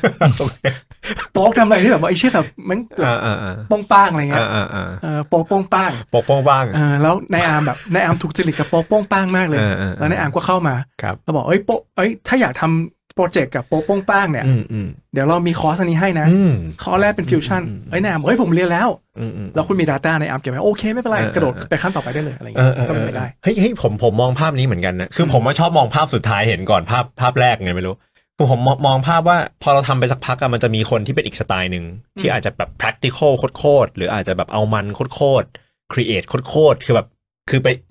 extreme อื่น ๆ ที่ไม่ใช่ของผมอะแล้วผมว่าควคือผมมองว่าตอนได้นไหมครับที่เราคุยกันที่เรื่องบันไดแล้วผมพูดถึงคำว่า multidisciplinary อะ อืม คือผมว่าผมเชื่อว่าเราควรมีคนหลาย ๆ แบบ ประเด็นคือตอนนี้บริษัทเรามันมีคนไม่กี่แบบ อืม เออผมมองว่าถ้าเกิดเราสามารถ crack ได้ว่าเราจะทำยังไงให้สามารถดันคนขึ้นบันไดได้จริง ๆอะเราสามารถไปบอกคนสุดโตรงคนอื่นว่าเฮ้ยผมมีวิธีดันคนขึ้นบันไดนะ ผมอยากให้คุณมาดันคนในแบบของคุณขึ้นบันได อะไรอย่างนั้น เออเออ หรือจริงๆนายอาร์มเนี่ยอาจจะเป็นคนที่มาจอยคุณตอนหลังนะ อ่าอ่า เฮ้ยพี่ผมไม่ชอบสไตล์พี่ว่ะ เออเออผมมีไอเดีย ผมนี่แหละอาร์มโป้งป้างตัวจริง ผมจะสร้างแบบ ผมจะสร้างแบบแกลลิงกันที่แม่งยิงแบบที่แม่งยิงลูกดอกได้อะไรเงี้ย เออเออ ผมบอกเออมึงเอาไปเลย มึงไปทำช่อง เออ หรือว่าแบบ เออเออ ทำช่องย่อยแยกออกมาอะไรเงี้ยเป็น อืม ซับแบรนด์ออกไป ก็เป็นไปได้ อืมอืมอืม อย่าเพราะฉะนั้นอย่าไปซีเรียสมากแต่ทำทางที่คุณถนัดก่อน เพราะสุดท้ายอะดูอย่างคุณเคนนักคลินดิ อืมอืม เดอะสแตนดาร์ดเดอะสแตนดาร์ดไม่มีไม่มีพอดแคสต์พอดพอดแคสต์กี่ตัว อืม อืม รีดเดอรี่คำนี้ดีใช่ปะพูดเรื่องการเมืองพูดเรื่องหนังสือ โอ้เยอะมาก ใช่ไหมพูดเรื่องการเงิน ภาษา อ่ะฮะภาษาอังกฤษ อืม พูดเรื่องจิตวิทยาก็มี อืมอืม การแบบใช้ชีวิตโดยที่ไม่ให้เป็นซึมเศร้าอย่างเงี้ยคุณเคนเขาไม่ได้ไปอยู่ในพอดแคสต์พวกนั้นนี่ อืม เขาก็อยู่ทางเรื่องธุรกิจ อืม คุยกับคนที่แบบเป็นตัวเป้ง อื ๆ มันก็เป็นแนมันก็เป็นเวย์เขา ครับ แต่ถามว่าทั้งหมดทั้งมวลรวมเป็นสแตนดาร์ด อืม มันก็เป็นเคสเดียวกัน อืม แค่นั้นเอง คุณก็จะเป็นคุณเคนในในคุณก็จะเป็นคุณปลื้มในแนวที่แบบกึ่งแอคทิวิสต์นิด อ่า ๆ อันนั้นก็เป็นเวย์คุณไป ใครชอบก็ติดตามคุณ สมมติผมดูช่องเมกเกอร์ช่องช่องมีพลัสอะผมอาจจะไม่ดูของคุณเลยก็ได้ อืม ผมอาจจะดูในอาร์มโป้งป้างแทน อ่า อ่า ชอบชอบ เออเฮ้ย วันนี้วิดีโอในอาร์มโป้งป้างมาแล้วดูดีกว่า โอ้ยนึกออกเลยอ่ะนึกออกเลยว่า อ้าวฟงฟังมันจะพูด ยังไง สวัสดีครับ สวัสดีครับ ผม ปองปังปองปัง วันนี้จะมาทำปืน ใช่เลยใช่เลยใช่ อะไร เล อย ย่างนั้น มันก็ย้อนกลับไปเรื่องเรื่องเรื่องของเบสิกของบิสเนสนะ อืมอืมอืม เอ่อส่วนมากคนที่เริ่มต้นบิสเนสจะคิดคล้ายๆปื้มคือเป็นเวย์เดียว อืม เพื่อนผมบางคนอะเวลาทำบิสเนสอะคิดเป็นเหมือนแบบ limited edition ตลอดเวลาด้วย อืม ซ้ำ อืมอืมอืมอืม ซึ่งผมว่ามันเวิร์กแต่ว่ามันไม่สามารถ sustain ทั้งยูนิตได้อะ อืมอืม คุณต้องการว่าคุณต้องการความหลากหลาย อืม เพื่อที่จะได้สร้าง revenue หลาย ๆ ทาง อืมอืมเห็นด้วยครับ คือคุณต้องขายทั้งแบบ คือคือถ้าคุณใช้เครื่องมือกับ mindset เดียวกันอะ อืม คุณต้องกวาดทุก segment ที่แม่งอยู่ในนั้นให้ได้อะ อืม คุณถึงจะอยู่รอดอะถ้าคุณทำเวย์เดียวนะ มันมันมันก็เวิร์กแต่ว่ามันมันโตยากอะคือคุณต้องหาพาร์ทเนอร์ที่แบบมัน ครับ มันเอาโน้ตฮาวกับ อืม สกิลคุณแล้วมาสร้างทีมใหม่ได้อะนึกออกใช่ไหม ครับเข้าใจ เออประมาณ คือ นั้น คือผมอ่ะผมผมวิธีคิดของผมคือผมพยายามจะเห็นภาพสามเลเวลว่ามันมีอะไรเหมือนกันบ้าง คือสำหรับผมนะ เวลาเราทำแบรนด์หรือทำบริษัทอ่ะ ผมจะลองเปรียบเทียบกันมาเป็นคนก่อน ว่ามันมีอะไรที่มันเหมือนคนบ้าง มันอาจจะไม่ได้เหมือนกันทุกประเด็นนะอ่าแต่มันมีบางอย่างที่เหมือนกันอะเพื่อให้ผม relate ง่ายให้ผมแบบเชื่อมต่อง่ายว่าอ๋อก็เหมือนคนแหละคนเราก็ต้องรู้แบบต้องมีแง่มุมต่าง ๆ อะไรอย่างนี้ใช่ปะ ผมมองเหมือนกันก็คือแบบเหมือน ผมมองในแง่บุคคล ในแง่กลุ่มคนและในแง่สังคม ผมมองสามแง่อย่างเงี้ย คือผมมองว่าบริษัทอะสุดท้ายอะถ้ามันจะใหญ่ขึ้นอะมันต้องมิมิกสังคมให้ได้เหมือนมันต้องมีคนหลาย ๆ แบบ ที่สร้างประโยชน์หลาย ๆ ทาง แล้วมันมามามาหาวิธีจอยกันแล้วสร้างประโยชน์หลักอันหนึ่งอะไรเงี้ยเออเพราะฉะนั้นผมว่ามันผมว่าปัญหาของผมตอนเนี้ย คือผมแค่ต้องเข้าใจสเตจที่ผมอยู่ว่าณจุดเนี้ย ผมควรผมควรโฟกัสที่สเกลไหนเออ อืมผมว่าตอนนี้ก็ชัดแล้วล่ะ อืม คุณก็เป็นสเกลนี่แหละกึ่งแอคทีวิสต์หน่อย อืม ๆแล้วก็มีความซีเรียสในการผลิตชิ้นงาน มม ที่ตอบโจทย์สังคมพอสมควร อืมอืมอืม อาจจะไม่ได้สุดโต่งอ่ะคือคุณที่คุณไปหาเรชิโอคุณเองแต่ว่าผมว่าคุณไปทางคอนไปทางนั้นอ่ะ อืมอืม อันนั้นแหละแนวคุณ อืมอืม เพราะที่ผ่านมาคุณก็พูดเรื่องนี้ตลอด อืมอืมอืม แต่ว่ามันก็ยังขาดความหลากหลาย ก็เดี๋ยวค่อยเติมทีหลังได้ อืมอืมยังไม่มีอ่ามโป้งป้าง ผมเคยผมเคยได้ยินคนหนึ่งพูด ผมไม่แน่ใจว่าพี่โจ้พูดหรือว่าคุณเสถาพูดเขาบอกว่าบริษัทอ่ะคือผลรวมของคนอ่ะ อืม เพราะฉะนั้นคุณจะบอกว่าบริษัทมีมี plus อ่ะเป็นผลรวมของคุณคนเดียวอ่ะ ไม่ได้ มันมันได้แต่มันแคบ อ่าโอเค เพราะฉะนั้นถ้าคุณอยากจะโตอ่ะคุณก็ต้องสร้าง อื ผลรวมที่มากขึ้น คือเอาคนที่แบบหลากหลายเข้ามา อืมอืมอืม เราสร้างสร้างความเปลี่ยนแปลงได้มากขึ้น ก็ อืม มันมันก็หลีกเลี่ยงไม่ได้ที่ต้องทำงานกับคนเพิ่มขึ้น ครับ แต่อันเนี้ยเรามาเริ่มต้นกัน คุณก็ทำของคุณให้ดี เพราะมันเป็น อืม เวคุณ อืม อย่าไปทำอะไรที่คุณไม่ไม่ไม่สบายใจอะเออเดี๋ยวเรามาคุยกันเรื่อง Product ไหมคร่าว อืมอืมอืม ๆอ่ะเอาเอาของผมก่อนก็ได้ ครับ ก็ ของพี่ก่อนก็ได้ครับ ถ้า ครับ ถ้าที่ผมคิดไว้ก็คือว่าเอ่อหลักๆเพนที่ผมเจอสำหรับลูกค้าผมเนี่ยก็คือว่าโอเค ที่น้อยเครื่องมือน้อยถูกไหม อืม เพราะฉะนั้นผมจะทำไงให้เขาเริ่มได้ไวที่สุด ก็เหมือนที่ผมคุยก็คือเซตแรกผมที่เป็นคอร์สแรกอะก็คือจะเป็นคอร์สที่เขาที่ผมกำหนดมาให้เลยว่าเขาทำสินค้าตัวเนี้ย อืม ซึ่งเป็นสินค้าที่เขาเป็นเฟอร์นิเจอร์ที่เขาใช้ในบ้านได้ แล้วมันเกิดประโยชน์กับบ้านเขา แล้วก็ผมจะให้ทุกอย่างที่เขาจำเป็นต้องทำอะโอเค ถ้าเขามีบางอย่างอยู่แล้วก็ไม่เป็นไร คือเราก็จะขายแยกให้ได้อะไรเงี้ย อืมอืม แต่ว่าก็จะเป็นผมจะขายเป็นเซตคิดให้ อืมอืม ขายทั้งวัสดุทั้งเครื่องมือ แล้วก็ถ้าท่านไหนไม่มี workbench ที่ใช้ทำงาน ก็จะมี workbench ประกอบเสร็จเล็กๆ ซึ่งไอ้เรื่อง workbench เนี่ยผมคุยกันกับลูกค้าหลายคนอยู่ก็คือว่า ผมจะดีไซน์ตัวที่แบบว่าสามารถไปแคลมกับโต๊ะกินข้าวได้อะ อืม เรายกเข้ายกออกได้ อืมอืม แล้วก็ผมจะใช้เอ่อ system ในการแคลมอ่ะเป็นแบบ MFT คือใช้เป็นใช้เป็นไม้ที่แบบประมาณ อืม 20 มิลไม่ได้หนามาก อืม และใช้แคลมของตัว f e s t 2ได้ อืม ซึ่งมันหาซื้อได้ง่ายแล้วมันราคาไม่แพงมันมีตัวของจีนที่มันถูกๆอะไร อืม เงี้ย อืมอืม แล้วก็เป็นเซตอัพที่เล็กมากประมาณแบบหกสิบหกสิบอะหกสิบคูณหกสิบเซนเวลาจะใช้คุณก็ยกเนี่ยขึ้นมาแคลมกับโต๊ะ อืม ผมแถมแคลมไปสองอันแคลมกับโต๊ะกินข้าวเลย อืมอืมอืม โต๊ะกินข้าวสูงประมาณเจ็ดสิบห้าเซน อืม พอแคลมเสร็จก็จะสูงในเลเวลที่คนยืน แบบ ทำงาน เก้า ได้ สิบอะไรอย่างเงี้ย อะไรประมาณนั้น อื แล้วก็อาจจะถูกจำกัดให้ทำงานชิ้นไม่ใหญ่ อืม เพราะฉะนั้นมันก็จะเป็นตัวจำกัดว่าพื้นที่ลูกค้าไม่ได้เยอะถูกไหม อืม แล้วก็โปรเจกต์ที่เราคิดให้ช่วงแรกก็อาจจะไม่ใช่โปรเจกต์ใหญ่มาก อืม มันก็ไม่ต้องใช้เครื่องมือที่ซับซ้อนมาก อืมอืมอืม แล้วก็เซตแรกที่ผมคิดไว้ก็คือ ผมจะใช้เครื่องมือโคตรเบสิกอ่ะ อืม ผมจะให้ลูกค้าซื้อซื้อแค่สว่านกับเลื่อยสองอย่าง อืมอืม แค่นั้นเลย อืม ส่วนไม้เนี่ยเดี๋ยวผมมิวให้ คือผมเตรียมให้เสร็จ อืม หก อืม ด้านเรียบกิบ มม คือไปตัดอย่างเดียว แล้วประกอบ คือทำให้พยายามทำให้เขาแบบ สามารถทำโปรเจกต์นี้เสร็จได้ภายในหนึ่งวันอะ อืม แล้วเอาไปใช้ประโยชน์ได้จริง อืมอืมอืม ตอนเนี้ยผมยังไม่ชัวร์ว่าจะเป็นคือหลักๆฟอร์แมตจะเป็นกล่องแหละแต่อาจจะเป็นลักษณะว่ากล่องเนี่ยอาจจะแบบผมอาจจะแถม French c l i p ไปให้อ่ะ อืม ก็อาจจะเป็นกล่องที่คุณจะเอาไปใส่ของก็ได้ หรือถ้าคุณอยากแขวนผนังก็ ก็แขวนได้ ผมเผื่อฮาร์ดแวร์ไปให้อะไรเงี้ย อ่า เพราะมันแล้วแต่คนอะไรเงี้ย ก็ใช้เครื่องมือน้อย ใช้วัสดุไม่มาก แล้วก็ทำได้เรียบง่ายที่สุด อืม ถ้าถ้าเขาไม่มีวอลเบนก็ซื้อเวนเบนไป ก็ อืม สามารถทำงานได้เลยโปรเจกต์เดียว เดี๋ยวผมจะให้ดูอันนี้อย่างหนึงผมอยากให้ดูวันนี้ อันนี้เป็นของ Minecraft เอ้ยเป็นของพูดผิดเป็นของ Beavercraft นะฮะอันนี้เนี่ยเป็นผมต้องใช้กล้องไหนตัวนี้ใช่ไหมอันนี้เนี่ยเป็นชุดแกะสลักไม้จากยูเครน อืม ที่ผมพูดไว้เรื่องคิดเนี่ยเผื่อคนดูจะไม่เข้าใจก็คือ เป็นชุดที่คุณซื้อชุดเดียวอะแล้วคุณไปทำงานได้เลย อันเนี้ยเป็นชุดที่เขาแกะไม้รูปหมา ข้างในอะเดี๋ยวผมแกะให้ดูเผื่อคนจะได้เห็นภาพว่ามันทำงานยังไงคำว่าชุดคิดก็คือว่าซื้อไปอันเดียวแล้วก็มีเครื่องมือครบเลยนะครับ ก็คือเอ่ออันเนี้ยผมชอบมากเพราะว่าที่เขาทำมาเนี่ยเขามีอินสต u ั t ชั่นให้ด้วย แล้วอินสต u ั t ชั่นเขาเนี่ย คือผมกะทำแบบนี้เลยนะ มันมีวิธีการทำให้ชัดเจนว่าแบบทำยังไงหนึ่งสองสี่ห้า แล้วก็ถ้าคนไม่ชอบเรียนรู้ผ่านเนี้ยมี QR code ให้สแกนเป็นวิดีโอด้วย อืม โคตรครบอะแถมให้กระทั่งไม้บรรทัดบางคนไม่มี เออ คือมันคิดมาเพื่อแบบคนเริ่มต้นจริงๆอะแล้วก็ อันนี้คอนเซปต์เดียวกับผมเลย คือมีไม้ที่ เตรียมมาให้แล้ว เตรียมมาให้แล้วเรียบร้อย า พร้อมทำงานได้เลย ถามว่าไม้เนี้ยหาเองเนี่ยไม่หาได้แต่เสียเวลา อ่า อืม ถ้าส่งชุดนี้ไปเนี่ย คุณสามารถได้ชุดนี้ปั๊บทำงาน ตื่นมาปั๊บแล้วทำได้เลย ไม่ต้องไปเสียเวลาทำ อืม หาของเองแล้วก็มีของครบก็คือ ไอ้ไม้ตัวไอ้ตัวเนี้ยเขาเขาให้ใช้มีดแกะเขาก็แถมมีดมาให้หนึ่งอัน แล้วก็มีสีให้ด้วย เอาไว้ระ สี บาย เอาไว้ระบาย ตอนจ สี แถมผู้กันด้วย คิดมาครบ คิดมาครบ แล้วก็ที่เจ๋งกว่านั้นคือ ชุดเนี้ย เวลามีดมันไม่คมอ่ะเขาแถมที่รับมาให้ โอ้โหครบจบ อ่ะก็คือ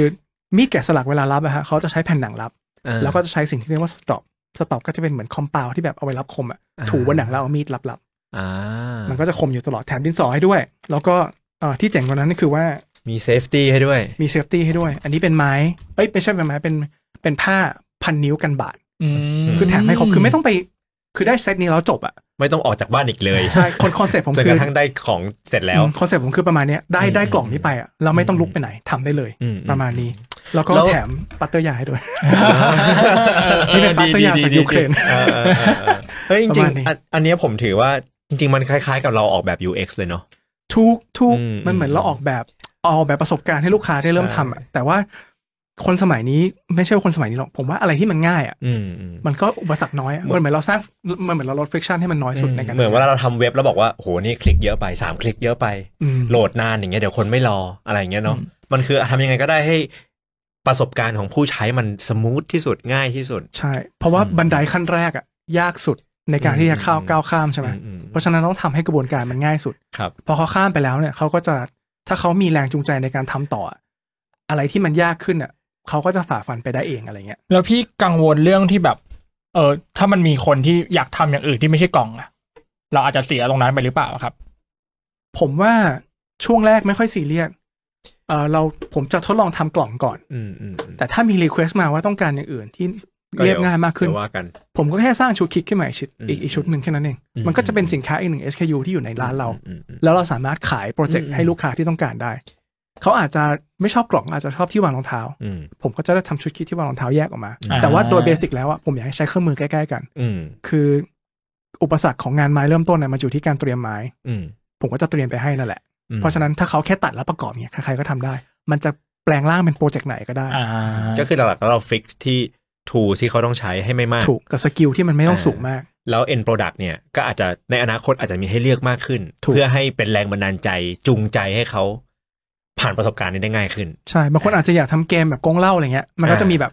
เกมที่แบบใช้ไม้ทำก็ก็มี อือืม เออมันก็ได้หลายแบบ อืม เพราะฉะนั้นแต่ผมเริ่มจากกล่องก่อน อืม ผมต้อง basic ก่น ผมต้องเริ่มจากอะไรสักอย่างเพื่อที่จะได้เป็นเฟรมเวิร์กสำหรับทำตัวตัดไปได้ ครับ อันนี้เป็นโปรดักที่ผมคิดขึ้นมา เพื่อที่จะทำให้คน มี ข้ามผ่าน มีเหตุผลอื่นอีกไหมครับที่เลือกกล่อง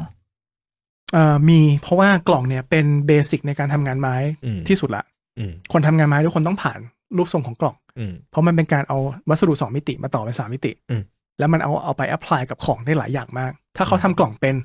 เขาก็ทำอะไรอย่างอื่นเป็นได้ค่อนข้างเยอะแล้วแหละ อืม อ๋อ ม อืมผมว่ามันเป็นระบบเอ่อระบบรีวอร์ดของสมองด้วย อืม ถ้าเราทำสำเร็จสมองจะบอกเออเนี่ยมามาเวเนี่ย อืมม คือคือเรา ทำก จะได้ ทำอีก คือเราจะได้รางวัลจากสมองมาละเป็นเคมีตัวหนึ่ง อืม ชื่ออะไรนะ โดพามีน โดปามีน อ่า เราได้โดปามีนไปละ เสร็จแล้ว โอเค ต่อไปมันยากหน่อยเอ้ยไม่เป็นไร กูผ่านนี้มาแล้ว เราต้องผ่านไปให้ได้อะไรเงี้ย อืม อืม แต่ถ้าเราวางซีเควนต์ดีอะ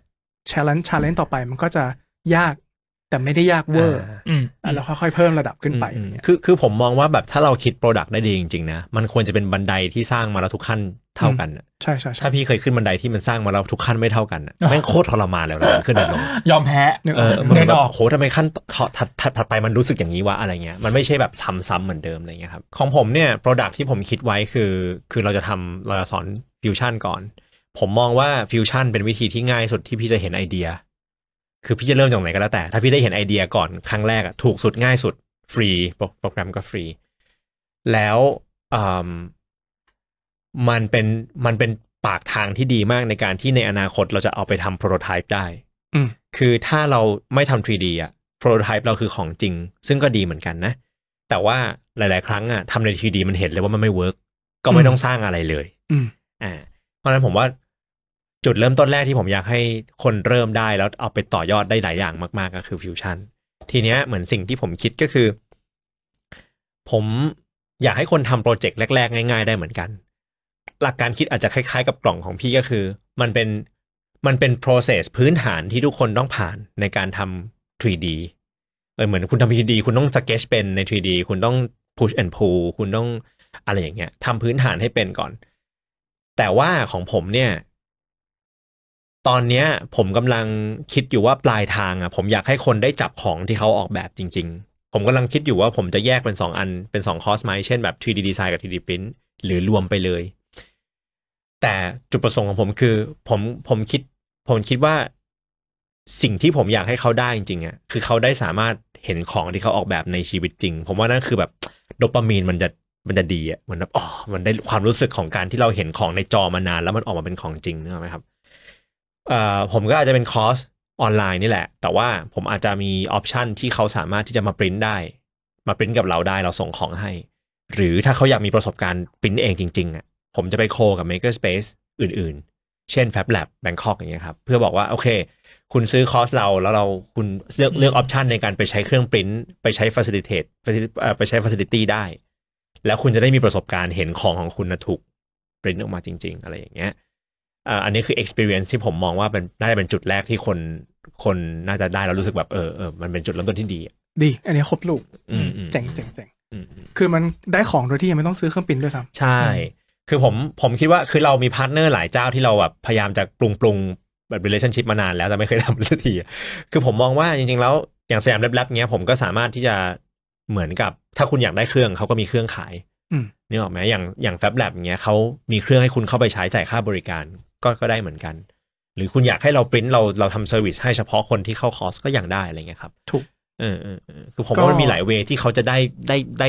fulfillment ตรงนั้นนะได้ความรู้ อ่า สึกว่ามันเสร็จอะ ไปมองว่าน่าจะคล้ายๆกับของพิพัฒน์เลยเนาะแต่ว่า อืม เหมือนจริงๆเราเราเหมือนจะดิสคัสกันอยู่ด้วยว่า ของที่เราจะให้เขาออกแบบอะ อืม มันควรจะปลายเปิดแค่ไหน อื อื ม ม แต่เท่าที่เท่าที่คืออย่างนี้ เท่าที่เราคุยกันน่ะเหมือนเหมือนผมมาคุยกันในทีมมารอบนึงแล้วว่าเราควรจะทำของประมาณไหนเราเรามีตั้งแต่แบบ เรามีตั้งแต่แบบทำอันนี้เลยทำรูปมือนี่เลย ต้องทำตามนี้เป๊ะๆเลยนะ อ่า กับเพราะว่าคือ 3D มันไม่เหมือนไม้เนาะไม้มันเหมือนเตรียมแมทเทียลมันก็มีจำกัดใช่ป่ะ 3D มันเหมือนแบบพี่ทำอะไรก็ได้เลยอะเราเลยพยายามจะหาว่า constraint หรือขอบเขตที่เราจะให้เขาทำมันจะเปิดกว้างขนาดไหนอะไรเงี้ย แต่ผมมองว่าสุดท้ายอะ เดี๋ยวผมต้องลองก่อน ผมอาจจะต้องเลือกลองจากอะไรที่มันมีคอนส r a i n t เยอะหน่อย เพื่อให้ผมรู้ว่าฟีดแบ็กมันเป็นยังไง เช่นแบบผมอาจจะไม่ได้ไปเปิดมากว่าทำมือกี่นิ้วก็ได้ แบบทำอะไรรูปอะไรก็ได้อย่างเงี้ยมันยากในการสอนนึกออกไหมครับ แต่ว่าถ้าเกิดเราให้โจทย์เช่นแบบที่ทำแยกที่ทำที่แยกขยะอย่างเงี้ยมันก็อาจจะยังเปิดไปหรือเปล่า เหมือนที่แยกขยะมันอาจจะมีหลายวิธี เราอาจจะเริ่มจากแบบทำทำของที่เรามีฟอร์มชัดๆทำทำทำอะไรยกตัวอย่างนะอาจจะไม่ทำอย่างนี้แล้วแก้วอะไรเงี้ย ถ้วยน้ำคือฟอร์มมันชัดๆอะตอนนี้พยายามจะตกลงกันให้ได้อยู่ว่า มันจะปลายเปิดขนาดไหนอ่าแต่ผมว่าต้องลองอ่ะ ผมมองอย่างนี้ ถ้าผมเป็นลูกค้านะ ผมว่าโซลูชันที่เพอร์เฟกสำหรับลูกค้าคือ คอสปายปิด อืม อย่าให้คิดเยอะฮะ ไม่ให้คิดเลย คือ ม ให้ทำตาม follow procedure ทั้งหมด อืมอืม เพราะเขาจะได้เรียนรู้เบสิกของเครื่องมือ อันนั้นเป็นอันนั้นเป็คนรับ ใจความสำคัญถูกไหม อืม เสร็จแล้ว พอพอเขาเรียนรู้เสร็จคุณก็มีวิดีโอให้เขาดูว่าโอเค อันเนี้ยวิธีเตรียมไฟล์ปริ้นทำไง อืม แล้วคุณก็ปริ้นให้ดูในวิดีโออ ม เสร็จแล้ว ตอนที่เขาอยากจะปริ้นจริงอ่ะคุณค่อยบอกเขาว่า คุณสามารถเอาของอื่นมาปริ้นได้ แต่ให้อยู่ในดิเมนชันใกล้เคียงกัน อืมอืมอืมอืม แล้วคุณ เผื่อเขา ก็คิ จะ ด ไปดีไซน์เอง เผื่อเขาจะเอาสกิลเซตตรงนั้นนะไปออกแบบอะไรที่เขาอยากใช้ อืม จริง อืมอืมอืม ๆ แล้วเขาจะได้มีสิทธิ์ในการปริ้นของชิ้นนั้นอยู่ อ่าไอเดียดีว่ะ ซึ่งอันนี้เป็นโบนัส อเค ก็ได้ โอเคโอเคโอเค แต่ว่าคอสอะเป็นปลายปิดดีกว่า อืม เพราะมัน อืม คุณจะ manage ง่าย ครับ เพราะไม่งั้นคนคิดมาสิบแบบ คุณต้องมานั่งไล่ ใช่ ทู ใช่ เทียนตัว ใช่ มันเสียเวลา แต่คุณคิด อืม สิ่ง อืม คุณคิด Product ที่หรือว่า 3D โมเดลอะที่ อืมอืม ให้เขาได้ลองใช้เครื่องมือทุกตัว อืม อันนี้สำคัญสุด ครับ อันนี้ยากกว่าด้วยซ้ อืม ำพอเขาทำตัวนั้นเสร็จเอ่อเขาเขาอาจจะอยากซื้อโบนัสเป็น อืมอืม เป็นแบบ 3D print อืม เขาอาจจะยอมจ่ายเพิ่มเพื่อที่จะได้แบบโอเค อาจจะเอาโมเดลอันนั้นอะที่คุณทำนั่นแหละมาปริ้นก็ได้ อืมอืมอืม บางคนอาจจะแบบเอ้ยหนูอยากทำอันเนี้ยแล้วใช้สกิลเซตที่คุณสอนอะมาทำเอง อืม แต่โอเค เราขอให้มีคอนเซนต์นิดนึงว่า คือมีข้อจำกัดว่าให้อยู่ไซส์ประมาณกว้างคุณจะเอาคนสูงประมาณนี้ อือือืม แล้วราคาเท่าไหร่ อืม หรือคุณอาจจะเป็นแพ็กเกจไปเลยก็ได้ว่า ไซส์ S M L X X L อะไรเงี้ย อืม ราคาเท่าไหร่ในการปริ้น ครับ ซึ่งตรงนี้จริงๆอาจจะเป็น long standing product คุณเลยก็ได้นะ อืมอืม ที่ว่ารับจ้างปริ้นจริง ๆอ่ะ อืมอืมอืมอืม แล้วก็เหมือนเอามาเสริม แต่โอเค คนซื้อคอร์สด้วย คุณอาจจะมีส่วนลดพิเศษให้สำหรับคนที่มาปริ้น อือืมอืม อาจจะยี่สิบสามสิบเปอร์เซ็นต์เลยก็ว่าไป อืม อะไรเงี้ย มันจะเปิดมันจะเปิดให้คนได้แบบเออ ไม่ได้ถูกบังคับเกินอ่ะ อืม แล้วผมในฐานะลูกค้าก็รู้สึกว่าเออเจ๋งว่ะ เพราะ อืม ผมอาจจะไม่ได้อยากปริ้นของที่คุณสอนผมก็ได้ อ่า อืม โอเค โอเค อ่าอ่าอ่าอ่าเฮ้ย make sense มาก อืม โอเค อืมอืม ค่อนข้างโซฟปัญหาที่เราคิด อยู่ คือ อืม คือเราอาจจะมีปัญหาว่าแบบ โอ้ยเราอยากได้คอร์สที่สุดท้ายแล้วมันแบบ กระตุ้นจินตนาการแบบแบบแต่ผมว่ามันคือคอร์สหลังๆอ่ะมันคือคอร์สที่อยู่บนบนๆของบันไดแล้วอ่ะอันนั้น ไม่เป็ เดี๋ยวนไร ค่อยก เพ ลับ ราะว่า มาคิด พวกเนี้ยพอคุณได้ลูกค้าเข้ามาแล้วอะ อืม คนที่ทำคอร์สเบสิกเรียนเหมือนกันหมด แต่คุณก็อาจจะมีแบบกรุ๊ปบางอย่าง หรือว่าเป็นเป็นเป็นโซเชียลมีเดียที่สามารถทำเป็นกึ่งกรุ๊ปกึ่งฟอรัมได้อะ อืมอืมอืม ให้ให้คนมาโพสต์ถามว่าเอ้ยหนูอยากจะปริ้นตัวเนี้ยแก้ปัญหาอะไรยังไง อืมอืม ซึ่งมันก็จะวนเวียนอยู่ในเรื่องของฟิวชั่นเบสิกนี่แหละ ครับ คนที่อยู่ในกรุ๊ปก็จะได้เรียนรู้ด้วย ผมไม่ อื รู้ ม ว่าเด็กเจนเจนนั้นใช้ ตัวไหนเป็นเหมือนแลกแลกเปลี่ยนความรู้กัน ก็คง Facebook Group อะ Discord อืมอืม อืม อืมอืมอืม เออก็ก็ลองดูว่าคุณคุณจะไปอยู่ตรงไหนละ อืม ก็ทำตรงนั้นขึ้นมา คนที่สมัครเรียนปั๊บก็จะอยู่ในกลุ่มอัตโนมัติ อืมอืม อะไรประมาณนี้ อืมอืมโอเคก็ค่อนข้างใกล้เคียงกับที่เราคิด อื กัน ม มา อืม เนอะ เพราะว่าเหมือนตอนแรกอ่ะ ที่อย่างไปไปเป็นคนเสนอว่าให้ยเราเราไปเปิดหน่อยดีกว่า เพราะว่าไปก็นึกไม่ออกเลยว่า คนที่จะมาอยากเรียนอ่ะ เขาจะอยากได้ของที่เรากำหนดมาฟิกอยู่แล้วเหรอ อ่าๆ เพราะอันเนี้ยโจทย์เหมือนเหมือนเพอร์โซนาในหัวมันไม่ชัด แล้วมันก็เลยต้องอ่ะเอาตัวเองเป็นคนเทียบ อืมอืม คนนะไม่อยากได้ของ คนอยากได้สกิลในการทำ เออ ของ เขามาเรียนเพื่อเอาสกิล อ่า อืม ข แต่ อง ว่า เป็นผลพลอยได้ ใช่ แต่ผลพลอยได้คุณก็ขายได้ เพราะคุณ อืม คุณอย่าลืมว่า มันมันเป็น point of sale ที่คุณต้องสาคุณสามารถ up sell เพิ่มได้ไง อืมอืมอืม คุณคุณจะมองว่าปิ้นเป็น up sell ก็ได้นะ อืมอืมม ก็คือพอเขาพอเขาซื้อคอร์สนี้แล้ว เอ้ย อือือื มีส่วนลด เออ ปิ้นนะครับ เออผมมองเป็นบันโดอ่ะ อ่าเป็นบันเดิล อืม เข้าไป อืม อะไรประมาณนั้น มันเหมือนคุณไปเล่นแบบ ไปเล่นเครื่องเครื่องเล่นที่ดิสนีย์แลนด์แล้วเดินออกมาจากกิฟช็อป ถ่ายรูปอ่ะ เออถ่ายรูปเดินออกมาจาก อ่า กิฟช็อปคือ point ที่คนจะซื้อมันอยู่ณจุดนั้นณเวลานั้น ใช่ น่ะ ใช่ ถ้าคุณพลาดตรงนั้นไปแล้วอะโอกาสที่คุณจะสร้างรายได้เพิ่มมันหายไปแล้วไง ใช่ใช่ เพราะความตื่นเต้นมันหมดไปแล้ว อืมอืมอืม ประมาณนั้น โอเคโอเค อืม อืมโอเค ถือว่าวันนี้ได้ประโยชน์เยอะมาก นะครับ หวังว่าผู้ชมจะได้ประโยชน์เอ่อหวังว่าจะไม่ไม่ไม่งงกับผมจนมากเกินไป ผมว่าวันนี้ผมว่าคนที่เริ่มต้นน่ะก็จะไปเริ่มคิด persona แล้ว อือื เริ่มเล่าเป็นสตอรี่ ครับ มันก็จะทำให้เราเห็นว่าเห็นไหมพอเริ่มพอปื้มเล่าเป็นสตอรี่มันชัดขึ้นใช่ป่ะ อืม ว่าจริงๆแล้วแบบเอ้ยตัวละครนี้มันใช่ที่เราคิดจริงหรือเปล่าอะไรเงี้ย แต่คือผมผมผมต้องขอบคุณพิพัฒน์นะเพราะว่าผมเชื่อเหมือนกันว่า เวลาที่เราไม่มีเหตุผลให้เราเรียบเรียงออกมา บางทีเราก็คิดว่าเราเข้าใจเนาะบางทีเราพอเราไม่ได้เรียบเรียงออกมา เราก็ เราก็แบบไม่ไม่ไม่เห็นจริง ๆ ว่าเรายังขาดอะไร พอเราได้คิดได้เรียบเรียงออกมา เราก็ได้รู้มากขึ้นว่าอ๋ออันนี้ยังมีช่องโหว่อยู่นะ อันนี้ยังตอบไม่ได้ อันไหนตอบได้แล้ว อันไหนชัด อันไหนไม่ชัด ผมว่าผู้ผู้ชมที่ฟังอยู่ก็อาจจะ บางทีรู้สึกอย่างงี้เหมอนกันว่าการเริ่มมันยาก แล้วเราแบบโหมันต้องรู้หลายอย่าง หรือเปล่าวะมันต้องมันต้องถูกตั้งแต่แรกหรือเปล่าอะไรเงี้ยเนาะซึ่งจริงๆไม่จำเป็นเลย เหมือนเราแค่ต้องมาคุยกัน เราแค่ต้องมาแบบ โอเค ลองผิดลองถูก แค่ต้องมีกระบวนการในการล้มละลุกล้มละลุก แล้วก็ อืม พัฒนาไปเรื่อย อืม ๆเนาะ โอเค เพราะฉะนั้นตอนหน้า ตอนหน้าเนี่ยเออเราจะทำอะไรต่อ ตอนหน้าเราจะเราจะเริ่มสร้างโปรดักต์เลยไหม แล้วผมว่าผมว่าต้องเทสก่อนทำตลาดจริง อันนี้สำคัญสุด คือคือเดือนหน้าครับ ผมแพลนว่าผมจะทำสอนกันข้างในก่อนเทส อ่ะโอเค แล้วเราจะเราจะเริ่มหากลุ่มคนที่จะมาเทสเรียนจริง ๆ แล้วเป็นกลุ่มแฟน เพราะงั้น แฟคลับ ผมว่าตอนหน้าไม่ต้องไม่ต้องบีบบีบบังคับทางด้านเวลาเกินไปแล้วกัน ถ้า ครับ ทันก็ทันไม่ทันก็ไม่เป็นไร อืม ผมว่าเดือนหน้าเราตั้งโจทย์กันอย่างนี้เอ่อครั้งต่อไปที่เรามาคุยกันเนี่ย เราจะเอาไอเดียของเราเนี่ย ไปทำโปรดักต์จริงนะ อืม แล้วลองสอนกับคนที่ไม่รู้อินโนอินเนดู อืม แล้วที่เขาอยากจะเรียน อืม ครับ อืม สักหนึ่งคน ครับ แล้วเรากลับมาคุยกัน อืม แค่นั้นก่อน อืมอืม แล้วเราจะได้รู้ว่าฟีดแบ็กของลูกค้าจริงอ่ะเป็นไง อืม อืม แล้วเราจะได้คุยกันในตอนถัดไปว่า เราจะเริ่มไปสเกลกลุ่มตัวอย่างแรก อืม ที่เป็นเบต้าแล้วเก็บเงินจริง ๆอ่ะ อืมอืม เราจะปรับอะไรบ้าง อืมอืม แล้วตอนถัดไปเราค่อยมาคุยว่าเบต้านั้นอ่ะ